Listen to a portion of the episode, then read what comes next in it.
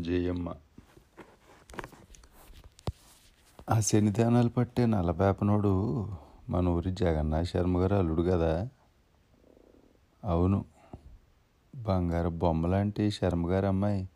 జయమ్మ మొగుడు ఆడేనన్నమాట. అవునరా.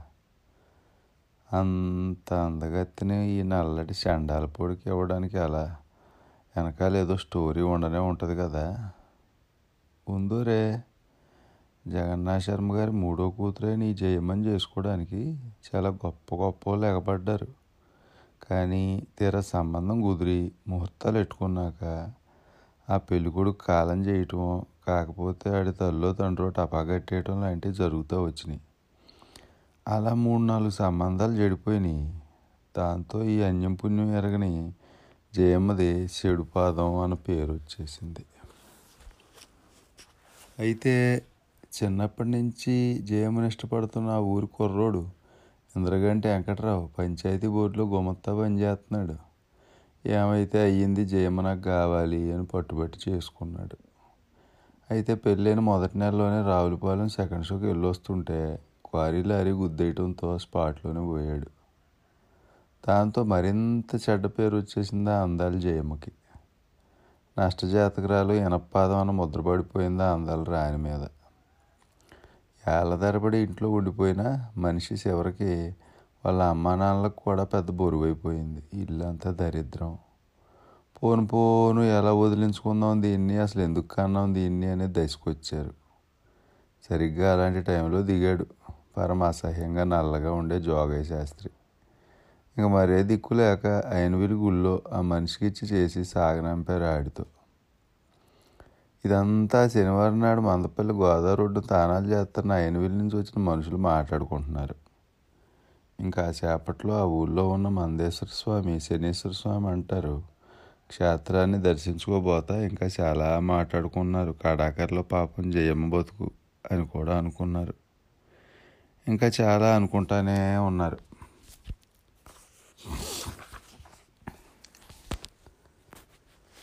పెమ్మరాజు నారాయణ స్వామి గారి ఇంటి ముందున నూదులో మట్టి తీస్తున్నారు ఆ వేళ. నడుంకి ఇత్తడి బింది ఇంకో నడుంకి సెంటు పిల్లోడితో నీరసంగా నడుకు నడుచుకుంటూ అక్కడికి వచ్చిన జయమ్మ. మట్టి తీస్తున్న మనుషుల్ని చూస్తూ ఉండిపోయింది. తీసేవాళ్ళు ఒకడు ఆ జయమ్మని చూస్తా. మా పని అవ్వడానికి ఇంకో గంట పడద్దండి. ఈ నీళ్ళలో బురద దిగడానికి రోజంతా పడద్దండి. కాబట్టి నీళ్ళకి మీరే కాలువ కట్టుకో వెళ్తే సరండి అన్నాడు. ఈశ్రోమంట ఆ పిల్లని ఈడ్చుకుంటా కాలువ గట్టుకు బయలుదేరింది జయమ్మ. ఒకటే జనం. నల్లగా బక్కపలసగా జులపాలు చుట్టుతూ ఉన్న జోగశాస్త్రం చూసిన పిల్లోడు అమ్మ నాన్న అంట అరిచాడు ఆనందంగా.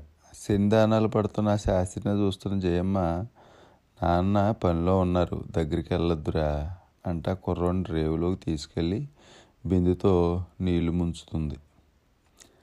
ఆ శని త్రయోదశి రోజున ఓ పక్క జోగశాస్త్రి దానాలు పడుతుంటే ఇంకో పక్క జనాలు ఇప్పేసి వెళ్ళిపోతాం తడిబట్టలు పోగేసుకుంటుంది. భువనగిరి మాచారమ్మ ఈవేళ వాళ్ళిద్దరికి చేతుల నిండా పనే. ఊరి నిండా అప్పులు. ఆ కిరాణా కొట్టి వెంకటరాజు గారు అయితే తిట్టిన తిట్టి తిట్టకుండా తిడుతున్నాడు. ఈ వేళతో అప్పులన్నీ తీరిపోతాయి జయమ్మకి. అక్కడి నుంచి పిల్లల్ని చదివించుకుంటా ఇంటి మనిషి ఆలనా పాలనా చూస్తే హాయిగా బతకొచ్చు. అసలు ఈ శని త్రయోదశి కోసం ఎన్నాళ్ళ నుంచి ఎదురు చూస్తుందని చూస్తుండగానే సాయంత్రం అయింది. ఇప్పుడు ఇంకా సేపట్లోనూ రాబోయే భర్త కోసం చూస్తుంది. అప్పులన్నీ తీరిపోతే రేపటి నుంచి హాయిగా ఉండొచ్చని కళ్ళగంటుంది ఈలోగా దిగిన జోగేశాస్త్రి తప్పతాగున్నాడు డబ్బులు ఎక్కడా అని అడిగితే మాచారమ్మ పట్టుకుపోయింది అన్నాడు. నెత్తి నోరు బాదుకుంటుంది జయమ్మ. ఎన్నాళ్ళు కన్నకళ్ళ ఇలాగైనందుకు గోడకు తల బాదుకుని ఏడుస్తుంది. ఇంకేం చేయాలో తోచక మర్నాడు ముగ్గురు బిడ్డల్ని స్కూల్లో దింపొచ్చి ఊళ్ళో కాపులకు పూతరేకులు చేయటానికి వెళ్ళింది జయమ్మ. సంపాదించింది ఆ మాచారమ్మకి ఇస్తా తాగొస్తున్న మొగుడిని భరిస్తోంది. ఊళ్ళో వంటలు చేయటానికి పచ్చళ్ళు పట్టియడానికి అప్పడాలు ఒత్తియడానికి వెళ్ళి వాళ్ళు ఇచ్చిన డబ్బులతో ఇల్లు నెట్టుకొస్తా బిడ్డలను చదివించుకుంటుంది. ఓ పక్క ఏ రోజుకు ఆ రోజు మొగుడు మారతాడని ఆశపడతానే ఉన్న జయమ్మ రాత్రనక పగలనక పనులు చేసి సంపాదించుకొచ్చి పొయ్యి వెలిగిస్తుంది. ఆ వెన్నెల రాత్రి మందపల్లి గోదావరి రోడ్డు నాతాళం చెట్టు పొదల్లో జోగశాస్త్రితో గంటసేపు శృంగారంలో ఉన్న మాచారమ్మ బాగా తాగేసి ఆ వెన్నెల్లో గోదావరిలో ఈత కొడతా బాగా లోతుకెళ్ళి కాళ్ళందక బోటంతో నేలలో మునిగిపోయి ప్రాణాలు వదిలేసింది. ఆ మాచారమ్మ శవాన్ని పండించడానికి తర్వాత పిల్లదినానికి పెద్దదినానికి భర్తను పంపించింది జయమ్మ. ఆ తర్వాత ఇంటి పట్టునే ఉన్న భర్త జోగేశ్ శాస్త్రి వరుస చూసి మనిషి మారాడు అని సంబరపడింది. అది మామూలు సంబరం కాదు అలాంటి ఇలాంటి సంబరం కాదు. ఇంకా మా జాతకాలు మారిపోయినాయి. ఆ మాసారమ్మ కాలం చేయటంతో నా పెనిమిటి మారిపోయాడు. ఇంకా ఆయన తెచ్చింది వండి వచ్చి పని అయ్యాక ఇంటి పట్టు నుండి ఆ మనిషి మంచి చెడ్డ చూసుకుంటా బిడ్డలను చదివించుకోవచ్చు అనుకుంటా కలలు గంట మొదలెట్టింది. ఆ వర్షం రోజు రాత్రి బాగా తాగేసి వచ్చిన జోగశాస్త్రి ముసుగెట్టుకు పడుకున్నాడు. మరునాడు పిల్లల్ని స్కూల్కి పంపాక ఊళ్ళో అంగడి బుల్సత్యం గారికి రేగుపళ్ళు వడియాలు పట్టడానికి వెళ్తే చెప్పడానికి శాస్త్రిని లేకపోతే లేవలేదు. ఏంటా అని దుప్పట్లాగా చూస్తే ప్రాణాలు వదిలేసి ఉన్నాడా జోగయ్య శాస్త్రి. అంతే. కంఠం మొదలెట్టి కొన్ని రోజులు కూడా అవన జయమ్మ కళ్ళు ఒక్కసారి ఆరాయించుకుపోయినాయి. ఈశ్వర పరమేశ్వర ఏమిటి నా ఈ జాతకం? ఎందుకు ఇలా జరుగుతుంది? పుట్టాక ఏనాడన్నా ఏ పూటన్నా సుఖపడ్డానా? అంట తనలో తనే ఏడుస్తుంది. రాత్రంతా పగలనక ఏడుస్తూనే ఉందా జయమ్మ? విధవైన జయమ్మ పిల్లల్ని చదివించుకోవడానికి ఊళ్ళో వంట పనులు పెంట పనులు చేసుకుంటూ ఉంటే ఎంత పాతచీర కట్టినా అందంగా కనిపించే ఆ మనిషి మీద రకరకాల మొగాల కళ్ళు. వాళ్ళు చేసే ప్రయత్నాలు వాళ్ళందరూ పెట్టే బాధలు భరింతానే జయిస్తానే పిల్లల్ని పెద్దోళ్ళని చేసే ప్రయత్నాలు చేస్తోంది. పిల్లలు ఇన్నాళ్ళలో ఏనాడు సుఖమన్నది ఎరగని నేను నా బిడ్డల దగ్గర సుఖపడతానని కళ్ళగంట కష్టపడుతుంది. ఎన్నెన్ని పెద్ద పెద్ద కళలో అన్నీ పంచరంగుల కళ్ళే. కళల గంట అలా పిల్లల్ని పెద్దోళ్ళని చేసి తాను ముసలిదయ్యింది. పెద్ద కొడుకు నారాయణ శాస్త్రి ఏరోనాటికల్ ఇంజనీరింగ్లో డిప్లొమా చేసి ఉద్యోగానికని బెంగళూరు వెళ్ళాడు. అలా వెళ్ళినా తను దానికి సంబంధించిన ఇంకేదో పెద్ద ఉద్యోగం కోసం అమెరికాలో ఏదో కంపెనీకి అప్లై చేస్తే వాళ్ళు రమ్మన్నారు. అడమైన కష్టాలు పడి మద్రాసులో ఆ పెద్ద కొడుకుని విమానం ఎక్కించి తొమ్మిదిద్దరులతోనూ పెద్దోడు అక్కడ పరాయి దేశంలో అన్నీ సర్దుకున్నాక వచ్చి మన ముగ్గురిని తీసుకెళ్ళిపోతాడు కానీ మీరు ఏడవకండి అంట తను ఏడుస్తుంది. అలా చాలాసేపు ఏడ్చిన జయమ్మ ఆకాశంలో వలసెళ్ళే పక్షులకేసి చూస్తా ఇన్నాళ్ళు కష్టాలు పడ్డాను. ఇక ముందు అంతా సుఖాలే నా బిడ్డల దగ్గర సుఖపడాలని రాసిపెట్టింది నాకు. పెద్దోడెక్కిన విమానం ఎగిరింది కదా ఇంకొన్నాళ్ళలో మాకు అన్ని సుఖాలే. దేవుడా ఓ పరమేశ్వరుడా నువ్వు చాలా గొప్పోడు తండ్రి అంటే ఆకాశం కేసి చూస్తానే దన్నాలు పెట్టుకుంది. అలా వెళ్ళి జయమ్మ గారు పెద్దోడు అమెరికాలో ఏ అవస్థలు పడ్డాడో ఏం చేశాడో తెలదు కానీ అక్కడ సెటిల్ అయిపోయి ఇక్కడున్న ఇద్దరు తమ్ముళ్ళని తీసుకెళ్ళడానికి వస్తే రెండో వాడైన రామకృష్ణ శాస్త్రి రావడానికి సిద్ధమయ్యాడు కానీ మూడో కొడుకు దుర్గామోహన్ నేను ఇండియా వదిలి రాను కానీ మరి అమ్మ అమ్మగత ఏంటి అన్నాడు. తల్లిని తీసుకెళ్ళే ప్రయత్నం చేసిన నారాయణకి ఎంబసీ లేడీ ఆఫీసర్తో గొడవ అయింది. దాంతో స్టాంప్ పడలేదు జయమ్మకి. ఈసారి వచ్చినప్పుడు తప్పకుండా తీసుకెళ్ళిపోతానమ్మా అని నారాయణ శాస్త్రి అంటుంటే నువ్వు తాతను తలనివరిన చేయమ్మా వాళ్ళ గవర్నమెంట్ ఒప్పుకున్నప్పుడు మనం మట్టుకు ఏం చేస్తాం? నా బిడ్డల దగ్గర నేను సుఖపడతానన్న సంగతి నాకు ఎప్పుడో తెలుసు. కాకపోతే టైం పడుతుంది. పర్లేదు బిడ్డలారా బయలుదేరండి అంటూ సాగనంపింది వాళ్ళని ఆ తర్వాత ఆగ్రాలో ఒక కంపెనీలో మంచి ఉద్యోగం వస్తే బయలుదేరుతున్న మూడో కొడుకు దుర్గామోహనం తల్లి బట్టలు కూడా సర్దుతుంటే ముందు నువ్వు వెళ్ళి అన్నీ సర్దుకో తర్వాత నన్ను తీసుకెళ్దు కానీ తండ్రి అంటే సాగనంపింది అది కాదమ్మా నువ్వు ఎప్పుడు సుఖపడతావు చెప్పు అన్నాడు మోహన్. నువ్వు వేసిన నీ అన్నలు తీసుకెళ్ళిపోతే నీ దగ్గరికి వస్తాను నీ దగ్గర సుఖపడతాను సరేనా? మరి బయలుదేరరా అంట మూడో కొడుకుని రాజమండ్రిలో రైలు ఎక్కించిన జయమ్మ తన ముగ్గురు బిడ్డల దగ్గర సంవత్సరానికి నాలుగేసి నెలల చొప్పున హాయిగా ఉంటాను. నా కోడలతో పుట్టిన మనవలతో హాయిగా బతుకుతానంట ఒకటే కళ్ళగా అంటుంటే ఆమె ఎక్కిన బస్సు రావులపాలెం బ్రిడ్జి దాడుతుంది పెద్ద కొడుకు నారాయణ శాస్త్రి ఒకసారి వస్తే తర్వాత ఎప్పుడో రెండో కొడుకు కృష్ణ శాస్త్రి వచ్చాడు. వచ్చినప్పుడల్లా నెల రోజులు తక్కువ కాకుండా ఉండేవాళ్ళు.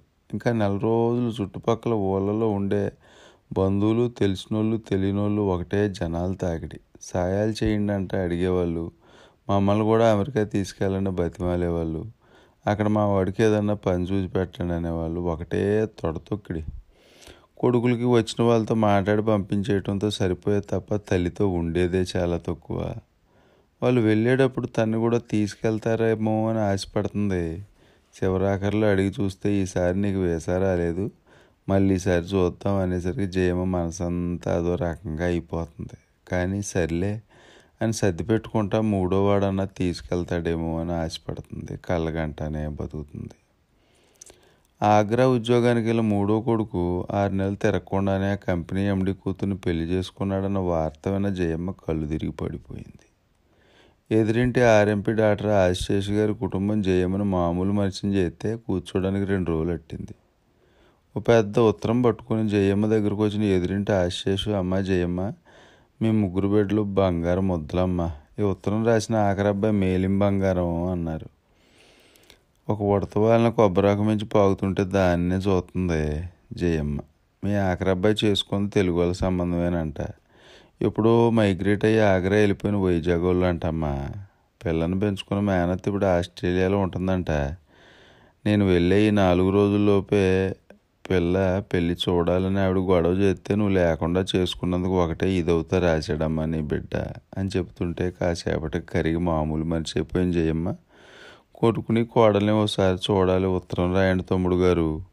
అలాగే పెద్దడికి రెండో వాడికి కూడా రాయండి అంది జయమ్మ. రోజులు నెలలు గడుతున్నాయి. ఏ కొడుకు నుంచి సరైన ఉత్తరం రావటం లేదు. దేకుతా పాకుతా నానా అవస్థలు పడతా వండుకుందేదో రెండు ముద్దలు మింగాక ఇంటి తాళం కప్ప తీసి హాల్లో ఉన్న పట్టి మంచం మీదకి చేరి షోలాపూర్ దుప్పటి కప్పుకొని మూలుగుతా ముగ్గురు బిడ్డల్ని తలుచుకుంటా పడుకున్న ఆ ముసలి జయమ్మకి ఎప్పటికో నిద్ర. తెల్లవారుజామున రాములూరు గుళ్ళోంచి వినిపించే గంటలకు లేచిపోయి కొబ్బరి చీపురు పట్టుకుని వాకిలంతా తొడమే తొడడం పనులన్నీ అయ్యాక వంటపాక ముందుకొచ్చి పొయ్యి వెలిగించి పులుసో ఇగురో అత్యవసరం ఏమనిపింతే చేసుకునేది రాత్రికి కూడా ఇంకదే రోజులు వారాలు నెలలు ఏళ్ళు పూలు వెళ్తున్నాయి. అప్పుడెప్పుడో జయమ్మకి ఆయాసం ఉండేది. అది ఇప్పుడు ఉబ్బసం కింద మారింది. ఆ వయసుతో పాటు జబ్బు పెరుగుతూ వస్తుంది. రాత్రులు పగళ్ళు ఈ ఉబ్బసంతో ఒకటే యాతన. మందేసుకోవడానికి వేసుకోవడానికి డాక్టర్ గారింటికి ఒక పూట వచ్చేది. రాని పూట ఆశిష్ గారే వెళ్ళి మందేసి బయలుదేరుతుంటే ఆయన ఆపి మొన్న రాత్రి ఆఖరోడు కల్లోకి వచ్చాడండి నిన్న అయితే పెద్దోడు కల్లోకి వచ్చాడండి మేము ఇక్కడ ఉండగా ఏంటమ్మా ఇక్కడ వచ్చి టికెట్ కొనుక్కొని అంట ఒకటే గొడవండి బాబువాడు అంట మొదలెట్టి చివరాఖరిలో హిస్టీరియాగా తయారై ఒకటే కేకలు అరుపులు. అదంతా చూసి అడిలిపోయిన ఆశేష్ ఇది కాదు పని అనుకున్నారేమో. మూడు ఎన్నెండు లెటర్లు కొని ముగ్గురికి రాసేశారు. ఆవేళ దుర్గామోహన్ దిగాడు చిన్న కారులో. వాళ్ళ ఇంట్లో వెళ్ళకుండా సరాసరి ఆశీష్ డాక్టర్ గారి దగ్గరకు వచ్చి స్టేట్స్లో ఉంటున్న మా ఇద్దరు అన్నలు ఫోన్లో జాడించి పారేశారండి. మా అమ్మను తీసుకెళ్ళిపోవడానికి వచ్చానులే కానీ ఏమండి? అసలు ఏం రాశారు వాళ్ళకి అన్నాడు. జరిగిందంతా చెప్పిన ఆశీష్కి దండం పెట్టేసిన దుర్గామోహనం ఆ వేళ మధ్యాహ్నమే జయమ్మని తను వచ్చిన అధికారులు ఎక్కించుకెళ్ళిపోయాడు. పది రోజుల తర్వాత సెట్టిపల్లి మల్లాయి దొడ్లో అరటిపళ్ళ సైకిల్ తొక్కే కోనాల నాగరాజు కామెర్లంటే నూరిన ఆవుదం ఆకులో ఏదో మందు కల్పించి పచ్చిపాలతో దాగించి వస్తున్న ఆశీష్ డాక్టర్ వాళ్ళ ఇంటికి ముందు సైకిల్ స్టాండ్ వేస్తా ఎదురింటి దొడ్లోకి చూసి మతిలేలోన్లో ఉండిపోయారు. కొబ్బరి చీపురుతో వాకిలి తిడుతా కనిపించింది జయమ్మ. గబగబా దగ్గరికి వెళ్ళిన ఆశేషు ఎప్పుడొచ్చావు తల్లి? అన్నాడు. ఆ కుర్రోడు తెల్లవారుజామున చిన్న కారులో దింపి వెళ్ళిపోయాడండి. మా ఆకురోడి దగ్గర పనోడు అంట మన భాష కాదులే అంది జయమ్మ. తింపాడు సర్లే కానీ అసలు అక్కడ ఏమైందమ్మా తల్లి? ఆదుర్దాగా అంటున్న ఆశీష్ డాక్టర్ గారిని నీరసంగా నవ్వుతా చూస్తుంది జయమ్మ.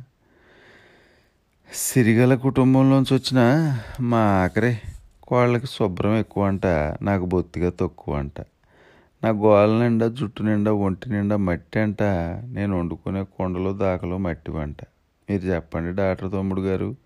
మట్టి మనిషినే ఒప్పుకుంటున్నాను. ఈ మట్టి చేతులతోటి ఆ మట్టి కొండలతోటి వండి పెట్టే కదండి వాళ్ళకి. నాది క్షయదగ్గంట అది ఎక్కడ అంటుకుంటుందో అని బంగారు బొమ్మ లాంటి నా మనవలు నా దగ్గరికి రాకుండా లాగేసుకుందండి. ఏమండి డాక్టర్ తమ్ముడు గారు? అయితే మొన్న తెల్లారి గట్ల ఒకటి అనిపించిందండి. నా మనవల బంగారాలకి నా జబ్బు అంటుకోకూడదని. అందుకేనండి వచ్చేసాను. ఎప్పుడు కొడుకుల దగ్గర సుఖపడతానని కలగని జయమ్మ కళ్ళల్లోంచి కన్నీళ్ళు. ఆశేష్ షుగర్ అబ్బాయి పేరు గిరిబాబు. అతంది తండ్రి వృత్తే. ఆ వేళ సాయంత్రం ఆసాదుల మనిషి మడిచెల రామ్మూర్తి జగట విరోచనాలు అంటే వెళ్ళి మందించి మందిచ్చి అక్కడి నుంచి గొడుగులు తాళం కప్పలు బాగు చేసే సత్యకి లోజరం అంటే వాళ్ళింటికి కూడా వెళ్ళొచ్చి పెళ్ళిళ్ళకి పూతరేకులు వంటలు చేసే సత్య సూర్యావతి గారి సంటోడికి జ్వరం అంటే మందిచ్చి ఇంటి ముందు సైకిల్ స్టాండ్ వేస్తుంటే ఎదురింట్లోంచి ఒకటే మూలుగులు. పరిగెట్టుకుంటా లోపలికి వెళ్ళిన గిరిబాబుకి మంచం మీద పడుకున్న జయమ్మ కనిపించింది. ఆవిడ గుండెలు ఎగిసెగిసి పడుతున్నాయి ఒకటే మూలుగులు. పిల్లల్ని ఒకటే తలుచుకుంటా పడుకుందేమో ఏంటేంటో మాటలు వాళ్ళ కొడుకులను పిలుస్తా కాలం చేసిన పెనిమిటిని పిలుస్తా అరుపులు గిలగిలా కొట్టుకోవడాలు తల విదిల్చుకోవడాలు మా పెద్దోడు రెండోడు వస్తారు నన్ను అమెరికా తీసుకుపోతారు. వాళ్ళ పిల్లలు ఆ దేశాల వాళ్ళైనా. ఈ మూడోవాడి పిల్లం లాంటి వాళ్ళు కాదు. వాళ్ళకి తెలుసు నేను పుట్టినప్పటి నుంచి ఇప్పటిదాకా సుఖపడలేదని. కాబట్టి అండి వాళ్ళు నన్ను చాలా ఆదరిస్తారు. చావు వచ్చేదాకా వాళ్ళు అమెరికాలోనే ఉంచుకుంటారు అంట అక్కడి నుంచి ఏదో మాట్లాడుతుంది. ఇంకా మాటలకు అర్థం పర్థం లేవు. ఆవిడ అలా చూసిన గిరిబాబు అదోలాగా అయిపోతున్నాడు. ఊపిరి పీల్చడమే కన్నా కష్టంగా ఉందా ముసలి జయమ్మకి ఆవిడని అలాగే ఎత్తుకుని ఎదురుగా ఉన్న వాళ్ళ ఇంట్లోకి తీసుకెళ్ళిపోయి వాళ్ళమ్మ ఆదిలక్ష్మిని లేపుతుంటే నాన్న ఆశేష్ కూడా లేచారు. ఆయన జయమ్మని చూసి టెస్ట్ చేశాక గిరిబాబుని పిలిచి ముందు బెట్టిజాలు క్యారిఫైలాను అవి ఇచ్చేయి అంట భార్య ఆదిలక్ష్మికి వస్తే అంట పిలిచి కాసిన ఏండి లెట్టు అన్నారు. జయమ్మకి ఇంజెక్షన్ ఇచ్చాడు గిరిబాబు. ఇప్పుడు ఉపశం ఊపి ఆగిపోయి మామూలుగా ఉంది ఊపిరి. ఆ రాత్రిపూట ఆశీష్ డాక్టర్ గారి భార్య ఇచ్చిన వేడి వేడి కాఫీ ఆ ఎమ్మ దాకాక ఒరే గిరి విని వాళ్ళ ఇంట్లో దింపేసిరా అంటుంటే వెనక్కి తిరిగిన జయమ్మతో ఈ రాత్రికి ఏం డోకా లేదమ్మా పడుకోండి చెప్తాను. పొద్దుటే మా గిరిగాడు వచ్చి కొత్త ఇంజక్షన్ ఇస్తాడు. సరేనా? అంటుంటే జాలిగా తలూపింది అలా ఊపుతానే మళ్ళీ కళ్ళల్లోకి వెళ్ళిపోతుంది. కళ్ళగానే ఆమె మగత కళ్ళు మగతగా మూసుకుంటున్నాయి. చిన్నప్పటి నుంచి ఏ సుఖము పడినాయి ఏ సుఖము ఎరగని నేను నా బిడ్డల దగ్గరికి వెళ్ళి సుఖపడతాను ఇంకా అంటూ ఒకటే కలలు. ఆశేష్ గారు అమెరికాలో ఉన్న ఇద్దరు కొడుకులకి ఇండియాలో ఉన్న ఆఖరి కొడుకుకి ఎన్ని ఇన్లాండ్ లెటర్లు రాసినా జవాబులు రావటం లేదు. ఈ ముక్క జయముకు చెబుతామంటే మనసు రావడం లేదు. ఆవేళ పొదుటిపూట కాకులు ఒకటే అరుస్తూ ఉన్నాయి. రామాలయం వీధిలో దేవాంగుల శవం వెళ్తోంది. గాలాడ్డం అనేసి ఒకటే ఒక్కగా ఉంది. ఆ తల్లి ఎలాగుందా అనుకుంటా జయమ్మ ఇంటెనక పాకలోంచి వచ్చిన ఆదిశేషు కుక్కి మాంసంలో ఉన్న జయమ్మ దగ్గరకు వచ్చి ఏంటి తల్లి ఎలాగున్నారమ్మా? అన్నాడు. ఏమాత్రం సమాధానం చెప్పకుండా పాక సూరికే చూస్తా ఉండిపోయిన జయమ్మని చూస్తున్నారు ఆదిశేషు. దూకొని జుట్టు చాలా వరకు ఊడిపోయి పీసులాగా తయారైంది. ముఖం నిండా మడతలే. చర్మం అంతా ఎముకలకు అంటుకుపోయి ఉంది. ఆ వాడిపోయి ఉన్న పెద్ద పెద్ద కళ్ళలో ఏమాత్రం తడి లేదు. పెదాలు ఎండిపోయి ఉన్నాయి. పళ్ళు చాలా వరకు ఊడిపోవటం వల్ల భోజనూరుగా అనిపిస్తుంది. అంత గొప్ప కొడుకుల కన్నా ఈ తల్లి ఎలాగైపోయింది? అసలు ఎంత కలగా ఉండేదమ్మా అనుకున్న ఆశేషు. ఏంటి చేయమ్మా మాట్లాడరు. రాత్రి బాగానే నిద్ర పట్టిందా అన్నారు. చూపులు చూరు మీదే ఉంచిన జయమ్మ నెమ్మదిగా నోరు విప్పి నిద్ర నా వాళ్ళ కాడ అంది. నిద్ర పట్టలేదా మాత్రలు ఏమన్నా ఇమ్మంటారా? అన్నాడు ఆదిశేషు గారు. ఏమిచ్చినా ఇంకింతే. అమెరికాలో ఉన్న పెద్దోడు రెండోడు వచ్చి తీసుకెళ్ళేదాకా ఇంతేనండి. రాత్రి అన్నం తిని గదిలోకి వెళ్ళేటప్పటికి వాడి జమ్మడ సచ్చినాడు ఆటక మీద ఆవకాయ జాడీలు వెనకాల సన్నయ్య వాయింటున్నాడండి నల్లగా పొట్టిగా నాలుగంటే నాలుగే అడుగులు పొడుగు. ఊరిని అమ్మ కడుపు గల సన్నయ్య ఆపరా నేను నిద్రపోవాలరా అంటే అరిశానండి దాంతో ఆ మొద నష్టపడి సన్నయ్య వాంచ ఆపి నన్ను చూస్తా కళ్ళు పెద్దవి చేస్తా ఒకటే నవ్వులు. నాకేమో భయం. వాడు నువ్వులకి కిటికీ రేఖలు కొట్టుకోవటం మొదలెట్టేయండి. ఆంజనేయ స్వామి గుడి దగ్గర కుక్కలు అరవటం మొదలెట్టేయండి. ఎలాగో తట్టుకొని తూతా అంట గుండెల మీద పూసుకొని పిచ్చి ధైర్యం తెచ్చుకొని దేక్కుంటా వెళ్ళి మూలన ఉన్న సీపురు కట్టాడి మీద ఇసిరేనేమో. చచ్చినాడు అప్పుడు మాయమయ్యాడండి. మళ్ళీ కానీ వస్తాడేమో యదవాని భయపడతా తలుపులన్నీ బిడాయించుకుని ఎలాగే వెళ్ళి పందిరి పట్టి మంచం ఎక్కి ఇలా మాగనుగా నిద్రదీశానో లేదో వాడికి చేరతామట మంచం కింద కూర్చుని డోలు కొడుతున్నాడండి. అది రావురా రావులారి నవనాడు పందింట్లో వాయించే సన్నాయితో కలిసే డోలు కాదండి. అచ్చం సావుబాజా అండి. వద్దురా సచ్చినోడా అంటే ఎంత మొత్తుకున్నాయండి?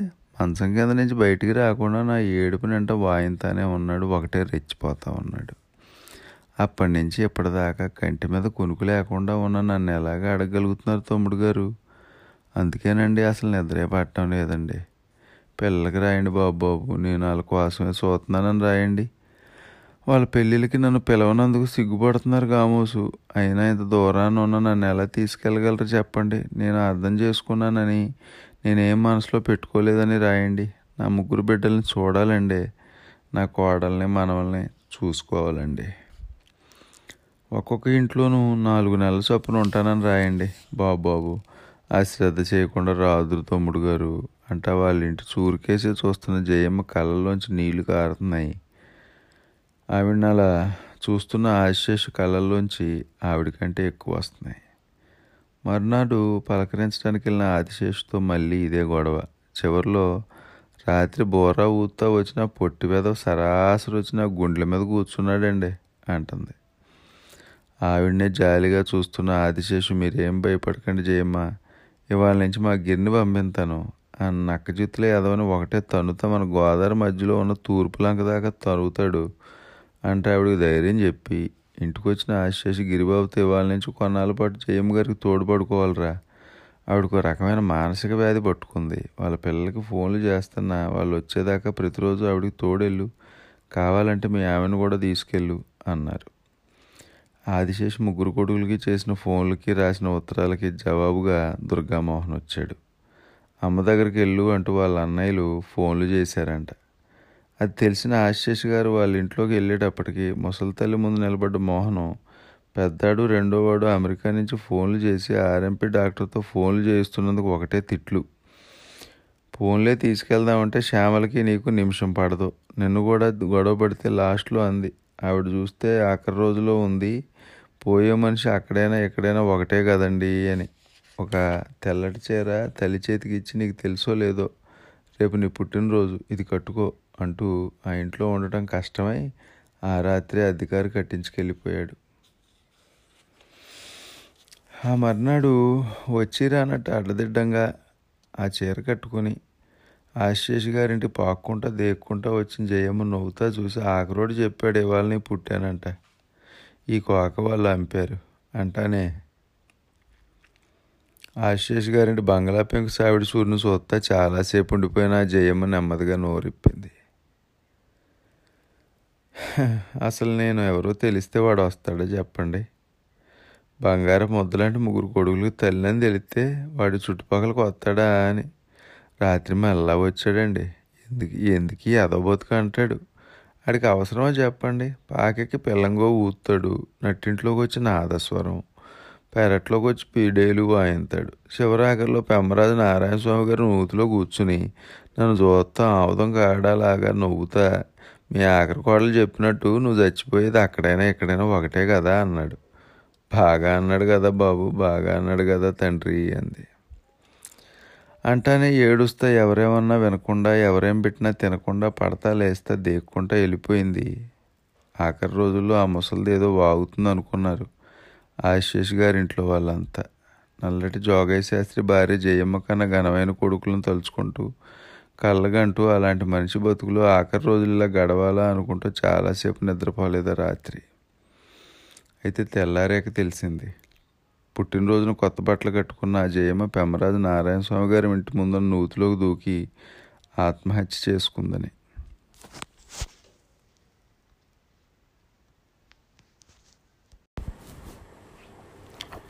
గోవింద్ గడి మరణం దానికో ఫ్లాష్ బ్యాక్. కంటా శ్రీరామ్మూర్తి గారికి నేనంటే తెగ ఇష్టం. కొండల మధ్య ఉన్న వాళ్ళ పాడేరులో దిగాక కానీ నన్ను కాలు కింద పెట్టనీడైన ఆ ఊళ్ళో హాస్టల్ వార్డెను ఇద్దరు భార్యలు మొగుడు అయిన ఆ కోయి దొర నిజంగా దొరే గారి ఆతిథ్యం స్వీకరించాక బయలుదేరాం. పాడేరు కొండ దిగి సాయంత్రానికి రాజమండ్రి వచ్చేసి ఆనంద్ రిజెన్సీలో దిగాం. హోటల్ వాళ్ళ మర్యాదలు బాగున్నాయి. తయారై బయలుదేరబోతుంటే గబగబా నా రూమ్లోకి వచ్చిన కెమెరామెన్ బి గౌడ్ అసలు పేరు లోకేశ్వరరావు ఆనాటి రేలం గారికి స్వయాన మేనల్లుడు. కాకినాడ జగన్నాథపురంలో ఉన్న మా ఇంటి రిజిస్ట్రేషన్ ఈవేళ ఓ పూట వదిలేద్రు అని బతిలాట మొదలెట్టాడు. సర్లే వెళ్ళంట ఆయన పంపేసి ఈ పూటకి ఏం చేయాలని ఆలోచిస్తుంటే గీత అప్సరాలు ఆడుతున్న నోయింగ్ అనే ఇంగ్లీష్ సినిమాకి వెళ్దామా అనుకున్నాను. షూటింగ్లప్పుడు హెల్ప్ చేసే గోటాల పాదం శ్రీరామ్మూర్తి గారిని కలుద్దామా అనుకుంటుండగా రామరాజు గుర్తుకొచ్చాడు. దాంతో సినిమా ప్రోగ్రాంను వాయిదా వేసేసుకున్నాను. హోటల్ కిందకు వచ్చి కారు అలవాటైన కార్ డ్రైవర్ నాగరాజుతో రావులపాలెం బ్రిడ్జి దాకా వెళ్ళి గోదావరి రోడ్డు ఎక్కి వెళ్తా ఉండు చెప్తాను అన్నాను. ఆ సిల్వర్పు నాగరాజు కారు కొత్తదో పాతదో కానీ ఆ మనిషి డ్రైవింగ్ సీట్లో కూర్చుంటే మటుకు చాలా బాగుంటుంది కూర్చుంది కారులో అయినా చల్లగాసే చల్లగాలేసేప్పుడు గోదాట్లో పడవ ప్రయాణంలాగా ఉంటుంది. వెళ్తున్న నాకు రామరాజే గుర్తుకొస్తున్నాడు. వాళ్ళ బాబు అడిగి పది ఎకరాలు ఇస్తే దుబారా చేసి పారేసి లాస్ట్కి మూడు ఎకరాలు మిగిల్చాడు. కోళ్ళ కృష్ణమూర్తిరాజు గారి ఇసుక ర్యాంప్లో మేనేజర్గా చేరాడు.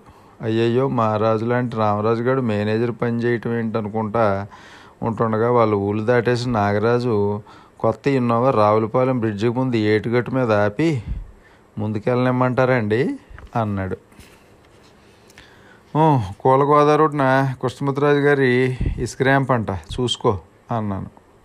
ముందుకెళ్తే ఆలమూరు ఏటుగట్టు మీద ఉన్న వరాల దుర్గమ్మ తల్లి గుడి దాటిన నాగరాజు నల్ల ఇన్నోవా తాతపూడి కపిలేశ్వరం దాటుకుంటూ పోతుంటే నాకు అందరి మీద జాలిపడే రామరాజే గుర్తుకొస్తున్నాడు.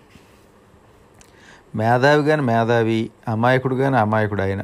ఎవడి బాధలు చూసినా ఇట్టే కరిగి నీరైపోయే రామరాజు గడే గుర్తుకొస్తున్నాడు. ఆడు గుర్తుల్లో ఉంటుండగానే ఇసుక ర్యాంప్ ముందు బండి ఆపాడు నాగరాజు. ర్యాంప్ బాట చాలా పెద్దది. వాళ్ళ ఆఫీస్ పాకలో చాలామంది జనం ఉన్నారు. అంతా గోదావరి గట్టు మీద ఆగున్న ట్రాక్టర్ తోటలోకి ఎక్కుతున్నారు.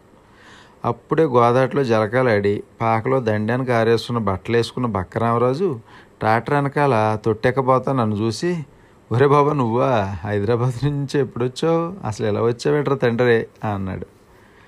ఎందుకో వచ్చానులే ఎక్కడికి ప్రయాణం? అన్నాను. పాపం ఆ పిండి కొట్టు వెంకట్రావు గారు గోవిందగాడు కాలం చేశాడురా. మొన్న పిల్లదినం అయ్యింది ఇవాళ పెద్దదినం ఇక్కడే ఉంటావా? ఇప్పుడే వచ్చేస్తాను అన్నాడు. నేను వస్తాలే పద అన్నాను. చాలా గొప్ప మనసుడు అనేది పోనీ అబ్బాయి అన్నాడు నాగరాజుతో. ఈ బండిలో వద్దు. మీరు ఎక్కబోయే ట్రాక్టర్ తొట్టులోనే వెళ్దాం. అంటా దిగుతుంటే నాగరాజు కూడా మాతో పాటు ఎక్కి ఏంటి రాజు గారు బాగున్నారండి అంటున్నాడు. వీళ్ళిద్దరికీ ఇంతకుముందు దొంగరాముడు అని పార్టీ తీసే రోజుల్లో పరిచయం. ఆ గోదావరి గట్టు మీద వెళ్తున్న ట్రాక్టర్ తోటి గతుకులు బాట అవడం వల్ల ఒకటే కుదిపేస్తుంది కదిపేస్తుంది. అలవాటైన జనాభా అంతా కాలం చేసిన పిండి కొట్టి వెంకటరావు గారు గోవింద్ గురించే మాట్లాడుకుంటుంటే అంతా వింటున్న నేను అంత గొప్పడా గోవిందు? అంటున్న నా మాట ఏమాత్రం పట్టించుకోకుండా జనాల్లో కలిసిపోతున్నాడు రామరాజు. ఒక ఆవిడ పోయిన గోవింద్ తండ్రి అయిన పిండి వెంకటరావు గారి దగ్గర బంధువు అనుకుంటాను. తెగ ఏడుస్తామంటే పోయిన పేనం తిరిగి వస్తుందా చెప్పు అంట ఇంకో మనిషి వాదారుస్తుంటే మధ్యలో దూరిపోయిన రామరాజు అవునవును తోబుట్టువా అంటే ఆవిడ వాదారుస్తూ కాసేపు అయ్యాక ఆవిడతో పాటు ఈడు ఏడడం మొదలెట్టాడు. ఎప్పుడు ఇంటికి వెళ్ళినా చాలా మర్యాదగా పలకరించేవాడు అన్నాడు ముసలాయన. అసలు ఎంత మంచోడని? అన్నాడు ఇంకో ముసలోడు. తన ఒళ్ళో ఉన్న కుర్రోడిని అందరికీ చూపిస్తా ఒక ఆవిడ. అసలు ఈయన ఎప్పుడన్నా పిండి కొట్టి వెంకటరామన్నయ్య గారింటికి తీసుకెళ్ళినా వచ్చి ఈయన చేర్చే కూర్చునేవాడు ఆ గోవిందు అంది. ఇలా ఆ ట్రాక్టర్ తోటలో కూర్చున్న జనమంతా గోవింద్ గారితో బంధాల గురించి మా గొప్పగా చెప్పుకుంటూ పోతుంటే ఆ గోవింద్ అంత గొప్పడనమాట అనిపించింది మాకు. రామరాజు గారు కుడి జబ్బ మీద చేసి నేను అసలు గోవింద్ ఎలా పోయాడురా? అన్నాను. ఎలా అంటే ఏం చెప్పమంటావురా బాబా? అంట ఫ్లాష్ బ్యాక్ మొదలెట్టాడు. మా దిగువ గోదావరి గ్రామాల్లో పిండికొట్టి వెంకటరావు గారి గురించి ఎవరిని అడిగినా ఆరు మాకెందుకు తెలదండి బాబు? అంటారు అంతా పిండి అంటే గోధుమ పిండి తెలగపిండి కాదు పొలాల్లో జల్లే ఎరువుల్ని ఇక్కడ పిండి అంటారు. ఆ పిండి కొట్టెట్టి అంతా ఎంత కాదు చాలా సంపాదించారు వెంకట్రావు గారు? గోవింద్ గారు వాళ్ళ ఇంట్లో కడుగెట్టాక ఆయన సంపాదనకు అంతు లేకుండా పోయింది. ఆకాశంలో సుక్కలను లెక్కట్టచ్చు కానీ ఆయనకున్న ఆస్తులు మాత్రం లెక్కట్లేం. ఆయనకి ఇద్దరు భార్యలు. ఇద్దరు హాయిగా కాపురాలు చేస్తా పిల్లల్ని కనేసి చెప్పా పెట్టకుండా పైకి వెళ్ళిపోయారు.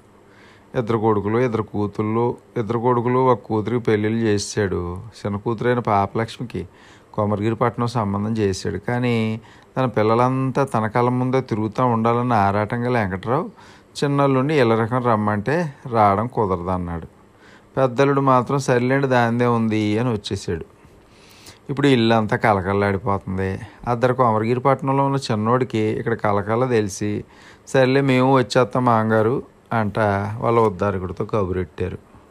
అంతకంటే భాగ్యమా అన్నాడు పిండికొట్టి వెంకట్రావు.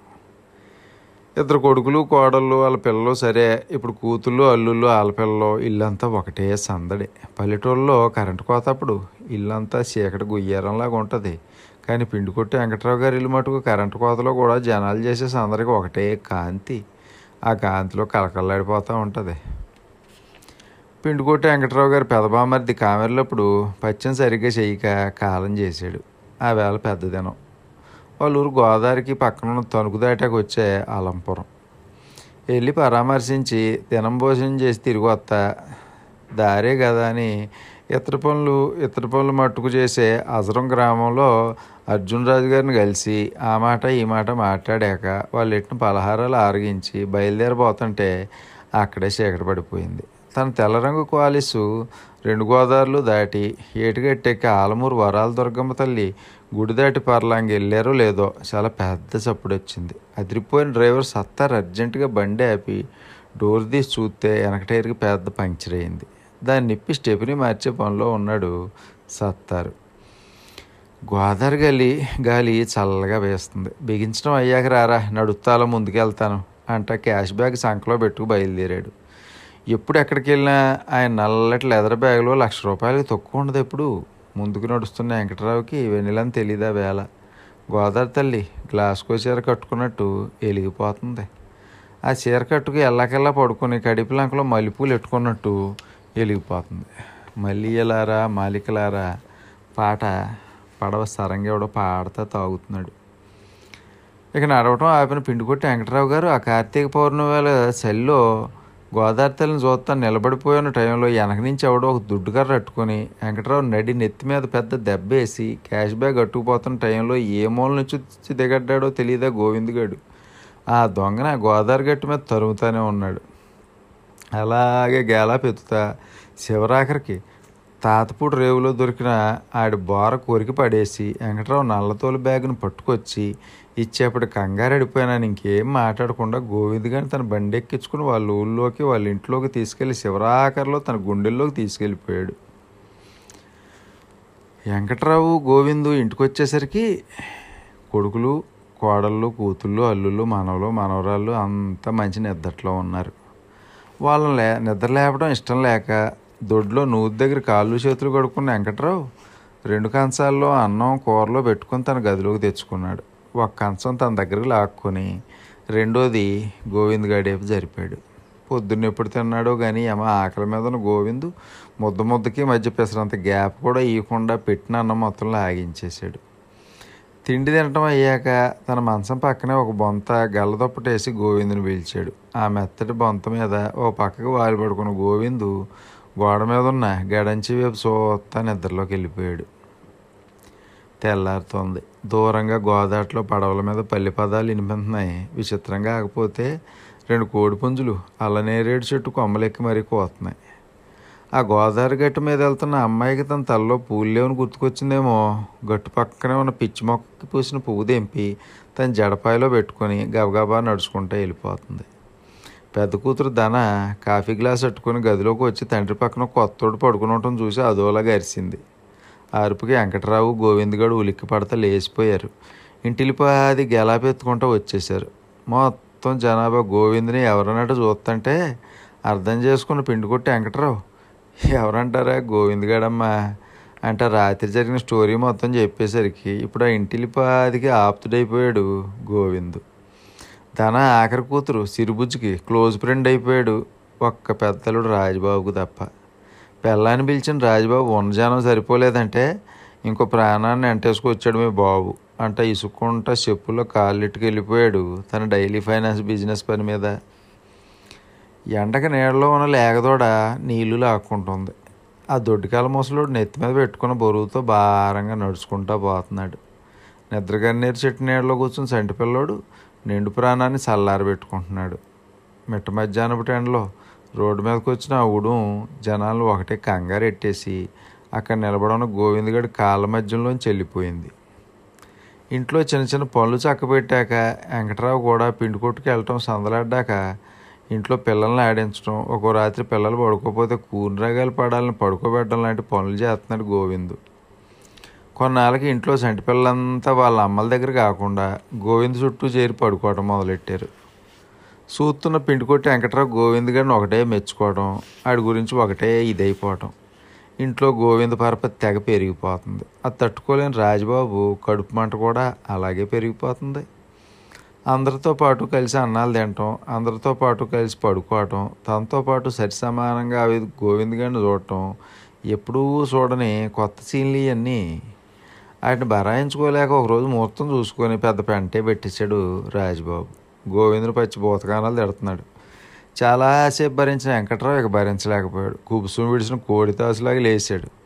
గోవింద్ గండి పల్లెత్తు మొక్క అన్నవ పాత్ర ఎత్తాను. అండ్ నా ప్రాణాలు కాపాడిన ఆరో ప్రాణం. ఇవాళ ఇలాగ ఉన్నానంటే ఆడే కారణం. ఇదిగో వరే రాజబాబు గారు రేపే ఆడిని దత్తత తీసుకుంటాను. అంట పెద్ద కేక పెట్టి వీధరుగు మీద కూర్చుని గోవిందుని రమ్మంట గోదావరి గట్టు మీదే కట్టున్న వాళ్ళ పిండి కొట్టు దగ్గరికి వెళ్ళిపోతుంటే ఎప్పుడూ ఇన్ని అరుపులు అరవని ఆ ముసలి వెంకట్రావుని చూస్తా అలా ఉండిపోయారంతా పిండి కొట్టి వెంకట్రావు గారు గోవిందని దత్తత తీసుకుంటున్నారని విన్న సుందరపల్లి జనంలో ఒకటే షాకు కరెంట్ షాక్ కొట్టినంత పెద్ద షాకు. ఇది ఎంతకు ముందే అన్నాడు విన్న విడ్డూరం కన్న విడ్డూరం బంగారం లాంటి అల్లుళ్ళు కూతుళ్ళు మనవలు మనవరాళ్ళు అంతా బంగారమే. మేలిం బంగారం ముద్దలే. వాళ్ళందరినీ పెట్టుకొని ఆ గోవింద్కి ఆస్తి మొత్తం రాసేయడం ఏంటని ఒకటే మాట అనుకోవడం. మంచోడే కానీ వెంకటరారికి మెంటలెక్కింది. కాకపోతే ఇదేటండే? అంటే ఒకటే విసుక్కోవడం కసుక్కోవడం. అంతా అలా మాట్లాడుకుంటుంటే ఆల్రెడీ కంపరమెక్కుని రాజబాబుకు మటుకు పరమానందంగా ఉంది. గోవింద్ గడప దొక్కిన వేళ విశేషం అనుకుంటాను. చాన్నాళ్ళ క్రితమే చాలా బస్తాల పిండి ఇంటెనక గోడంలో స్టాక్ ఎట్టేసి పెట్టాడు వెంకట్రావు. సప్లై లేని ఈ టైంలో పిండి ధర రెండింతలు పెరిగింది. ఇంకా చూసుకోవాలి లాభాలే లాభాలు. ఎప్పటి నుంచో వసూలు కాని పారుబాకీలన్నీ ఇప్పుడు వసూలు అయిపోతున్నాయి తొమ్మిది తాతపూడిలో ఉన్న ఒక తాతపూడిలో ఉన్న వెంకటరావు ముప్పై ఎకరాల పొలం ఏదో గొడవల్లో పడుంది వెనకటికి ఇప్పుడు. ఆ గొడవల్లో పడే కొత్తపేట కోర్టుకి వెళ్ళొస్తున్నాడు ఆయన. అది ఇప్పుడు వెంకటరావు సొంతమైంది వెంకటరావు గారు ఆఖరి చెల్లెలు పొట్టి చేత మొగుడెప్పుడో పిల్లాన్ని వదిలేసి గల్ఫ్కి వెళ్ళిపోయినాడు అర్ధరాత్రి పూట చాలా అతితో దిగిపోయి ఇన్నాళ్ళకి అర్థమైంది పెళ్ళం అంటే ఏంటో అని అంటే ఆ పెళ్ళం పక్కలోకి వచ్చేసాడు. బతకదనుకున్న వెంకట్రావు ఆఖరి మనవరాలు గోవింద్ క్లోజ్ ఫ్రెండ్ లక్ష్మణ్ కుమార్ కామెలు వచ్చినాయి. ఇక పోద్దనుకున్న టైంలో ఎవరో వచ్చి తెల్ల కామెల మందు తెచ్చిచ్చారు. బతికి బట్టగట్టింది పిల్ల. ఇలా పిండికొట్టి వెంకట్రావు గారింట్లో గోవింద్ గారు వచ్చినప్పటి నుంచి శుభాల మీద శుభాలు జరుగుతున్నాయి. ఆ వేళ ఇంటిలిపాది అన్నాలు కూర్చున్నారు. తనకు అన్నం పెట్టిన కంచం పట్టుకు బయలుదేరిపోతున్నాడు గోవింద్. అలిగాడే ఏంటి? ఎక్కడికి వెళ్తున్నాడు వీడు? అనుకుంటా వెనకాల వెళ్ళాడు వెంకట్రావు.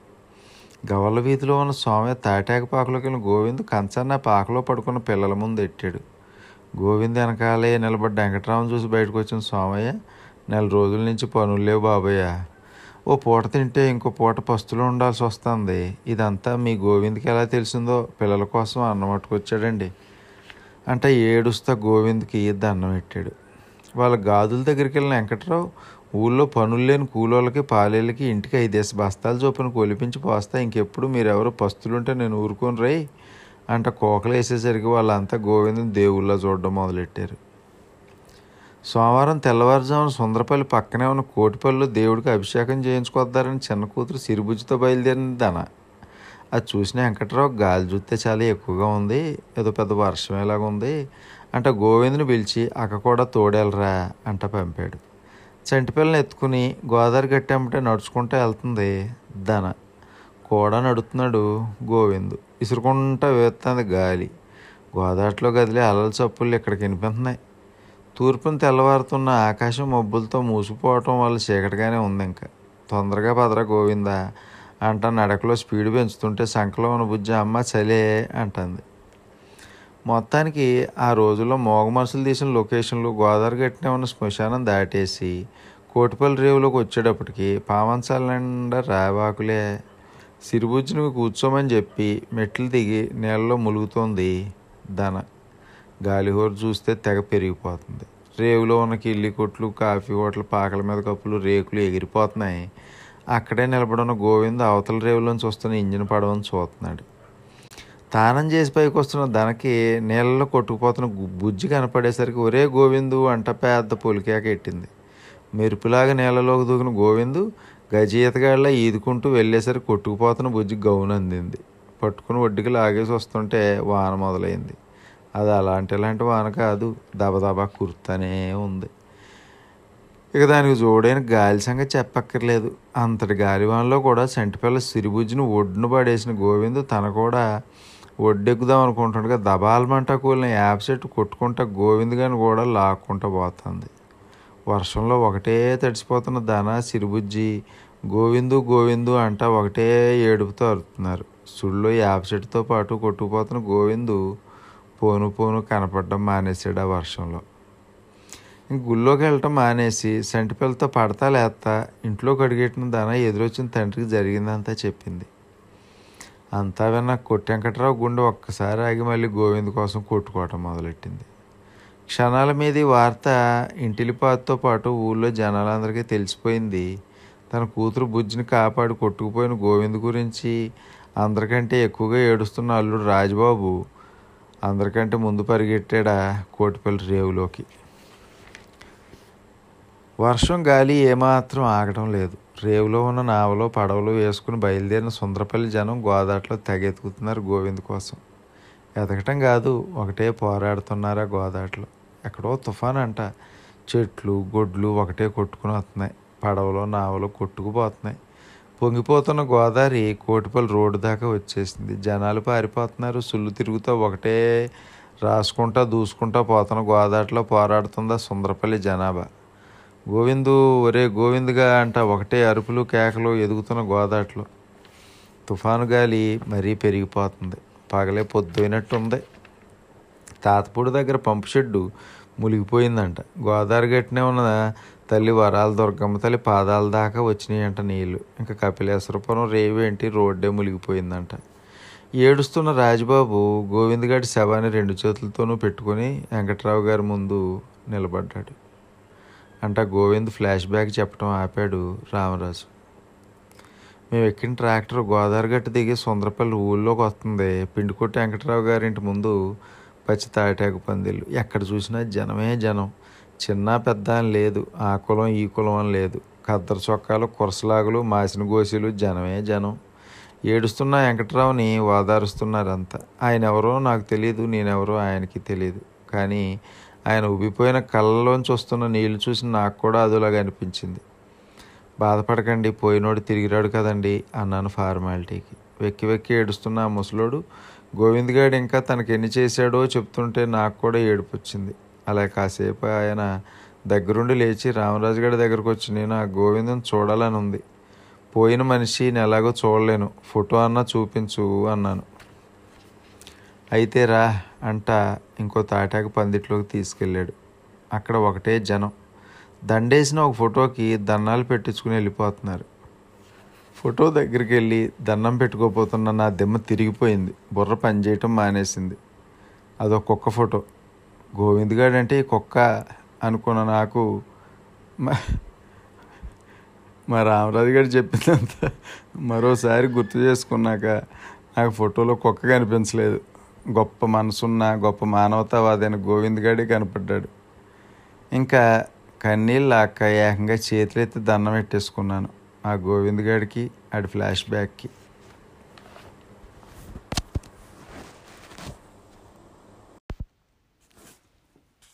అతను అద్భుతం.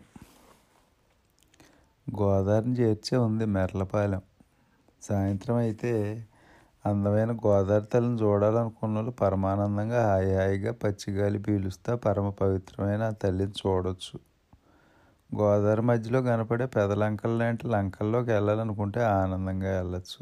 అక్కడ రైతులు పండించే పంటలు హాయిగా చూడొచ్చు. నాటుసారా గాయటానికి చాలా పేరెళ్ళిన ఊరి జనం వరి కంటే ఉల్లిపాయలు ఎక్కువ పండింతారు మొత్తం కాపులు ఊరైన మెర్లపాలెంలో పదిహేను ఈదులు ఉన్నాయి. ప్రధానమైంది పంచాయతీ వీధి.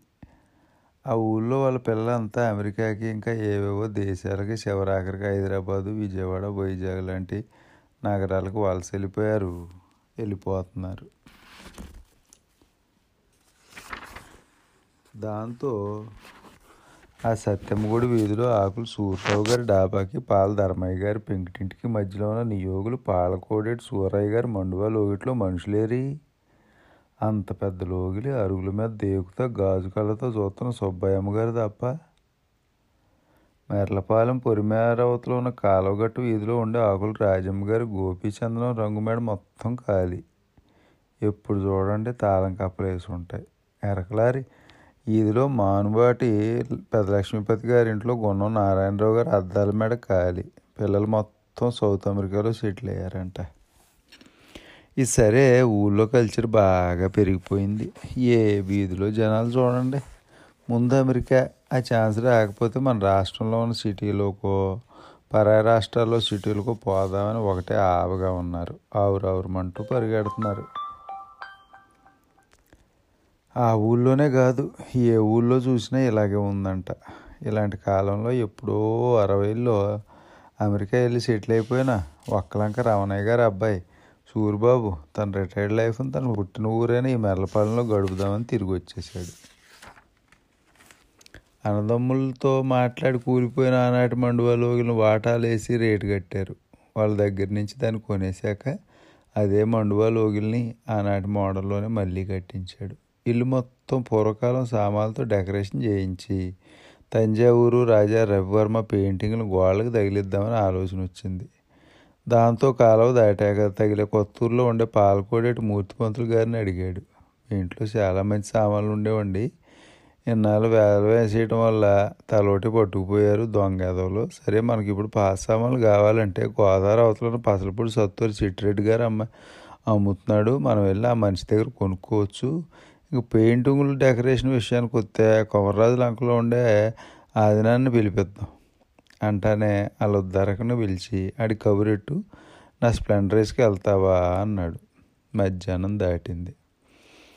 గోదాట్లో గాలి చల్లగానే ఉంది. తెరసాప దించిన పడవలు దిగువకి వెళ్తున్నాయి. అరటిగల్లు వేసుకుని పెదలంకలో బయలుదేరిన పడవ ఒకటి రేవులో ఆగుతోంది. ఉల్లిపాయలు బత్తాలు వేసిన బండి ఒకటి రావులపాయలు మార్కెట్కి వెళ్తుంది. పొగాకు బేలు వేసిన తొట్టిన జంపని సత్యరాజు గారి ఆటకి తగిలేస్తున్నారు. బోరింగ్ దించే జనం ఆత్రేయపురం నుంచి వస్తున్నారు. ఇంతలో పంతులు గారి స్ప్లెండర్ బండి ఆగింది. కాసేపు ఆలోచించిన ఒక్కలంక సూరిబాబు గారు థ్యాంక్ యూ వెరీ మచ్ కానండి ఈ పది రోజులు తిరిగే పని పెట్టుకుంటాను. సినిమా డైరెక్టర్ వంశీ గురు ఇళయరాజాకి ఇష్టమైన మమ్మడవరం బాలయోగి అంటే నాకు ఇష్టమే. ఓ రోజు ఆ ఊరెళ్ళి ఇప్పుడు ఆ యోగి లేని గుడిలోకి వెళ్ళి దర్శనం చేసుకుంటాను.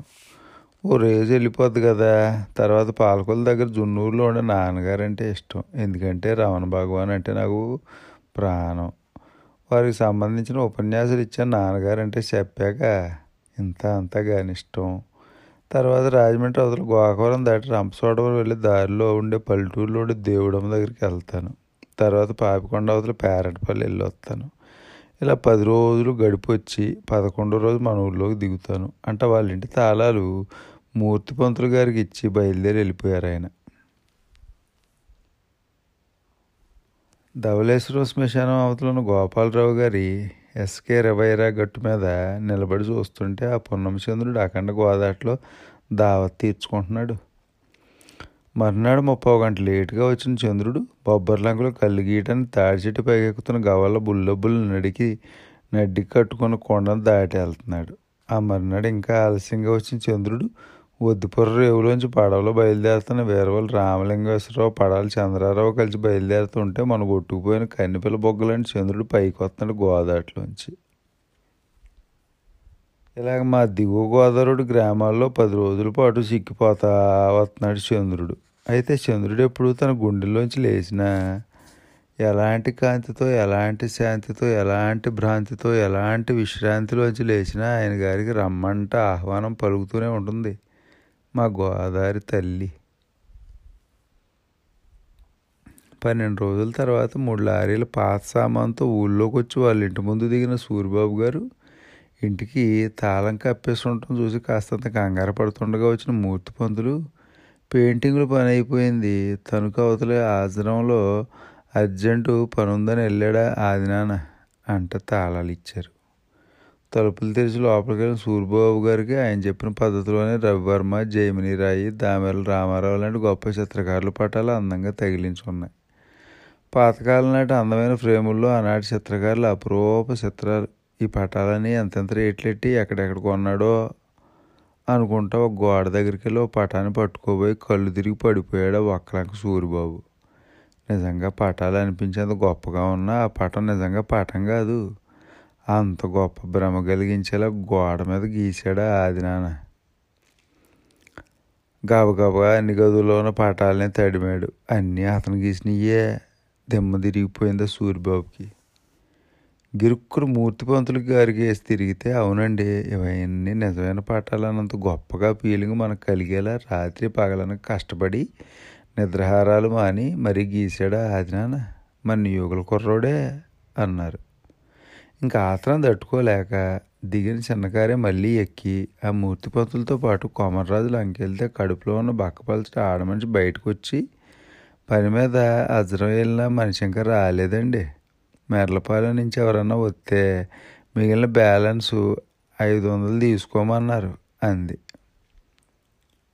జేబులోంచి యాభై వేల కట్ట తీసిన సూరిబాబు ఆవిడకి ఇవ్వబోతే వద్దండి కోపడతారు ఆయన అంది. పర్లేదు పర్లేదు తీసుకోమ్మా మేము చెప్తాంగా అన్నాడు మూర్తి పంతులు గారు. పుచ్చుకుంటే నా మీద చేయి చేసుకుంటారండి. కడుపుతో ఉన్నానని కూడా చూడండి బాబాబు ఆయన ఇమ్మన్నా ఐదు వందలు ఇప్పించండి చాలు అంది. సరేనంట. ఆ అమ్మాయి అడిగిన ఐదు వందలు ఇచ్చిన సూరిబాబు అజ్రం అనే ఊరు ఎక్కడుంది మూర్తి పంతులు గారు అన్నారు. రావులపాలెం సిద్ధాంతం బ్రిడ్జి దాటెళ్ళాలి. వెస్ట్ గోదావరి జిల్లాలో ఉందిలేండి అన్నారు మూర్తి పంతులు. ఆ ఊరెళ్ళు అని కారు డ్రైవర్తో అన్నారు లేదో కదిలింది బండి. పెరవర్ల ఆకులు అవతల ఉన్న ఈ అజ్రం ఊళ్ళోకి వెళ్ళిందాలి చిన్న కారు ఊరి నిండా ఇతర పని చేసేవాళ్ళే.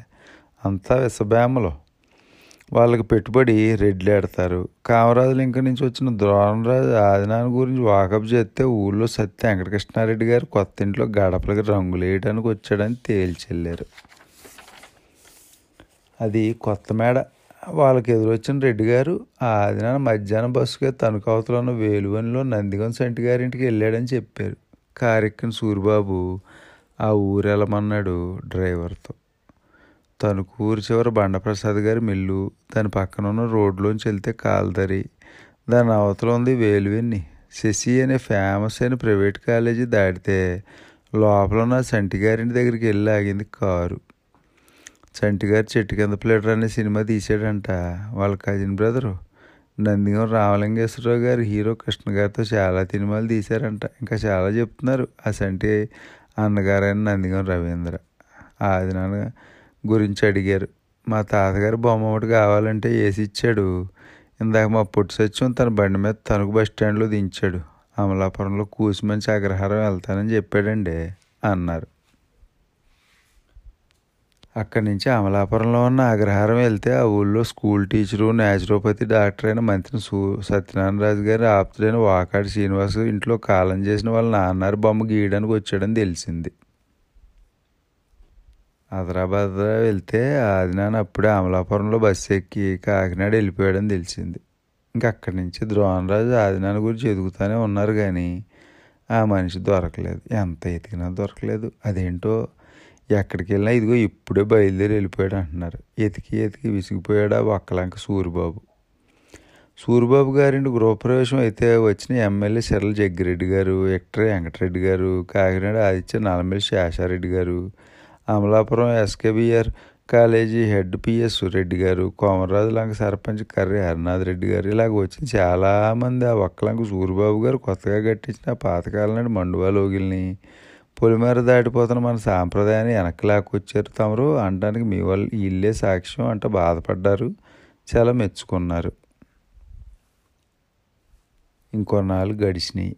పొరుగు రాష్ట్రాల్లోనూ పరాయి దేశాల్లోనూ సూర్యబాబు గారు బ్రదర్స్ బంధువులు వచ్చి చిన్నప్పటి రోజులు గుర్తుకు తెచ్చుకుని కొన్నాళ్ళ పాటు ఉండి కడాకల్లో కళ్ళమ్మటి నీళ్ళెట్టుకెళ్తున్నారు. ఆ వర్షం కురుస్తున్న మధ్యాహ్నం వేళప్పుడు కారులో సూర్యబాబు గారు ఇంటి ముందు దిగి లోపలికి వచ్చిన ఎక్టరీ వెంకటరెడ్డి గారు మా రావులపాలెం గోదావరి మధ్య లంకలో ఒక గెస్ట్ హౌస్ కట్టించాను రేపు గురు పౌర్ణమి గృహప్రవేశం యథాయకంగా తమరు రావాలండి అంట వెళ్ళిపోయారు. ఆ వెన్నెల రాత్రి సూరిబాబు గారితో పాటు పిలవకపోయిన మూర్తి పంతులు కూడా బయలుదేరి వచ్చాడు రావులపాలెం గోదావరి ఒడ్డుకి రెడ్డి గారు అరేంజ్ చేసిన ఇంజిన్ నావలో కూర్చుని వెంటనే బయలుదేరింది అది. ఒకటే గాలిహోరు. లక్స పట్టుకుని నిండు చంద్రుడు గోదావరి నెలలో మొహం కడుక్కుంటున్నాడు. నావి ఇంజిన్ చప్పుడు గాలి చప్పుడు ఆ వెలుగు వెన్నెల గోదావరి అందాల్లో కలిసిపోయినాయి. గోదావరి మధ్యలో కొంత దూరం వెళ్ళిన నావ ఒక లంక ఒడ్డు నాగింది దగ్గరలోనే కట్టిన రెడ్డి గారి గెస్ట్ హౌస్ తెల్లగా వెలిగిపోతుంది లోపలికి వచ్చిన సూర్యబాబు గారు పరాయి దేశం చిత్రకారులు పెయింటింగ్లు కలకల్లాడిపోతున్న గోడలను చూసి ఇవన్నీ ఎవరు గీశారు? అంటే ఆత్రం పట్టలేక అడిగారు. మీ ఇంటి గోడల మీద గీసిన కోమరాజు లంక పంతులే వాటిని చూసి ఇన్స్పైర్ అయ్యి వీటిని గీయించాను అన్నారు వెంకటరెడ్డి. అవునా?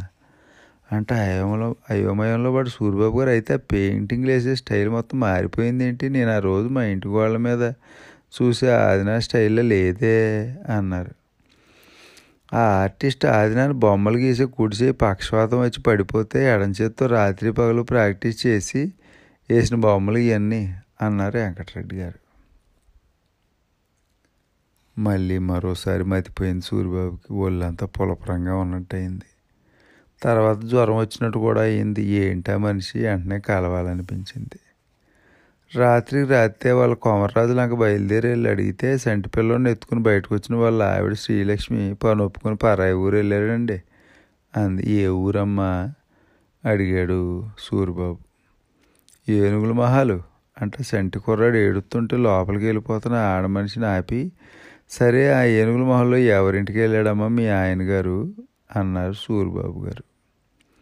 తీరా వెళ్ళి చూస్తే ఆ ఊరి జంక్షన్లో కొద్దిగా కట్టిన షిరిడి సాయిబాబా గుడి లోపల అచ్చం షిరిడి గుడి లోపల బొమ్మలాంటి బొమ్మలే వేసున్నాయి మనిషి చూస్తే లేడు.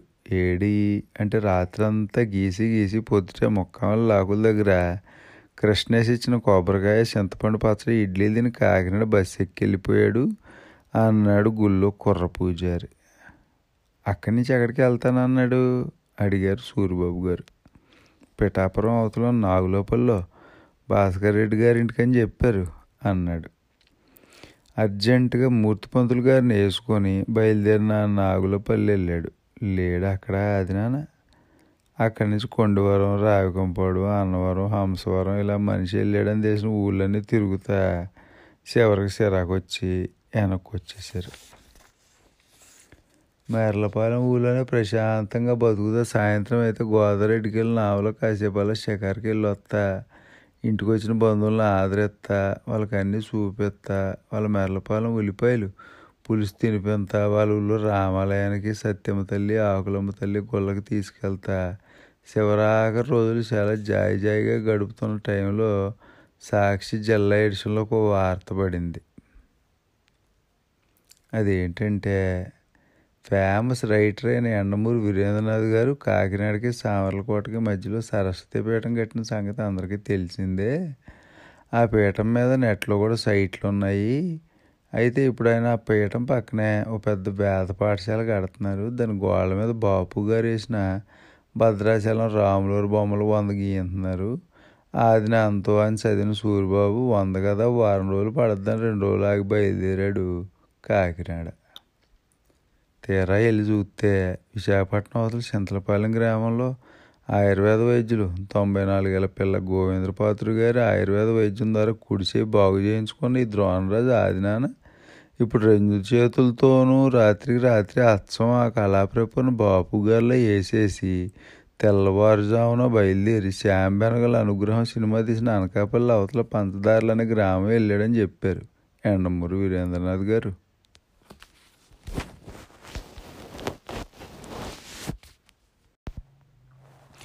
బనేల్ రెడ్డిది భలే స్టోరీ. గొలుగూరు వెంకారెడ్డి గారి ఇటుక బట్టీలోకి మేస్త్రి కావాలి. పల్సర్ బండి వేసుకుని లొల్ల ఓబలంక రావులపాలెం తిరుగుతూ ఉండే మొక్కామ లాకుల దగ్గర తగిలాడ మనిషి. మంచి కండలతో అందంగా ఉన్న కుర్రోడికి ముప్పై లోపు ఉంటుంది వయసు. ప్యాంటు బనీను వేసుకున్నాడు. ఏ ఊరు బాబా మీది? అడిగాడు వెంకారెడ్డి గారు. గోదావరి అవతల బలభద్రపురం లేండి. అన్నాడు ఆ బనీన్ కుర్రోడు.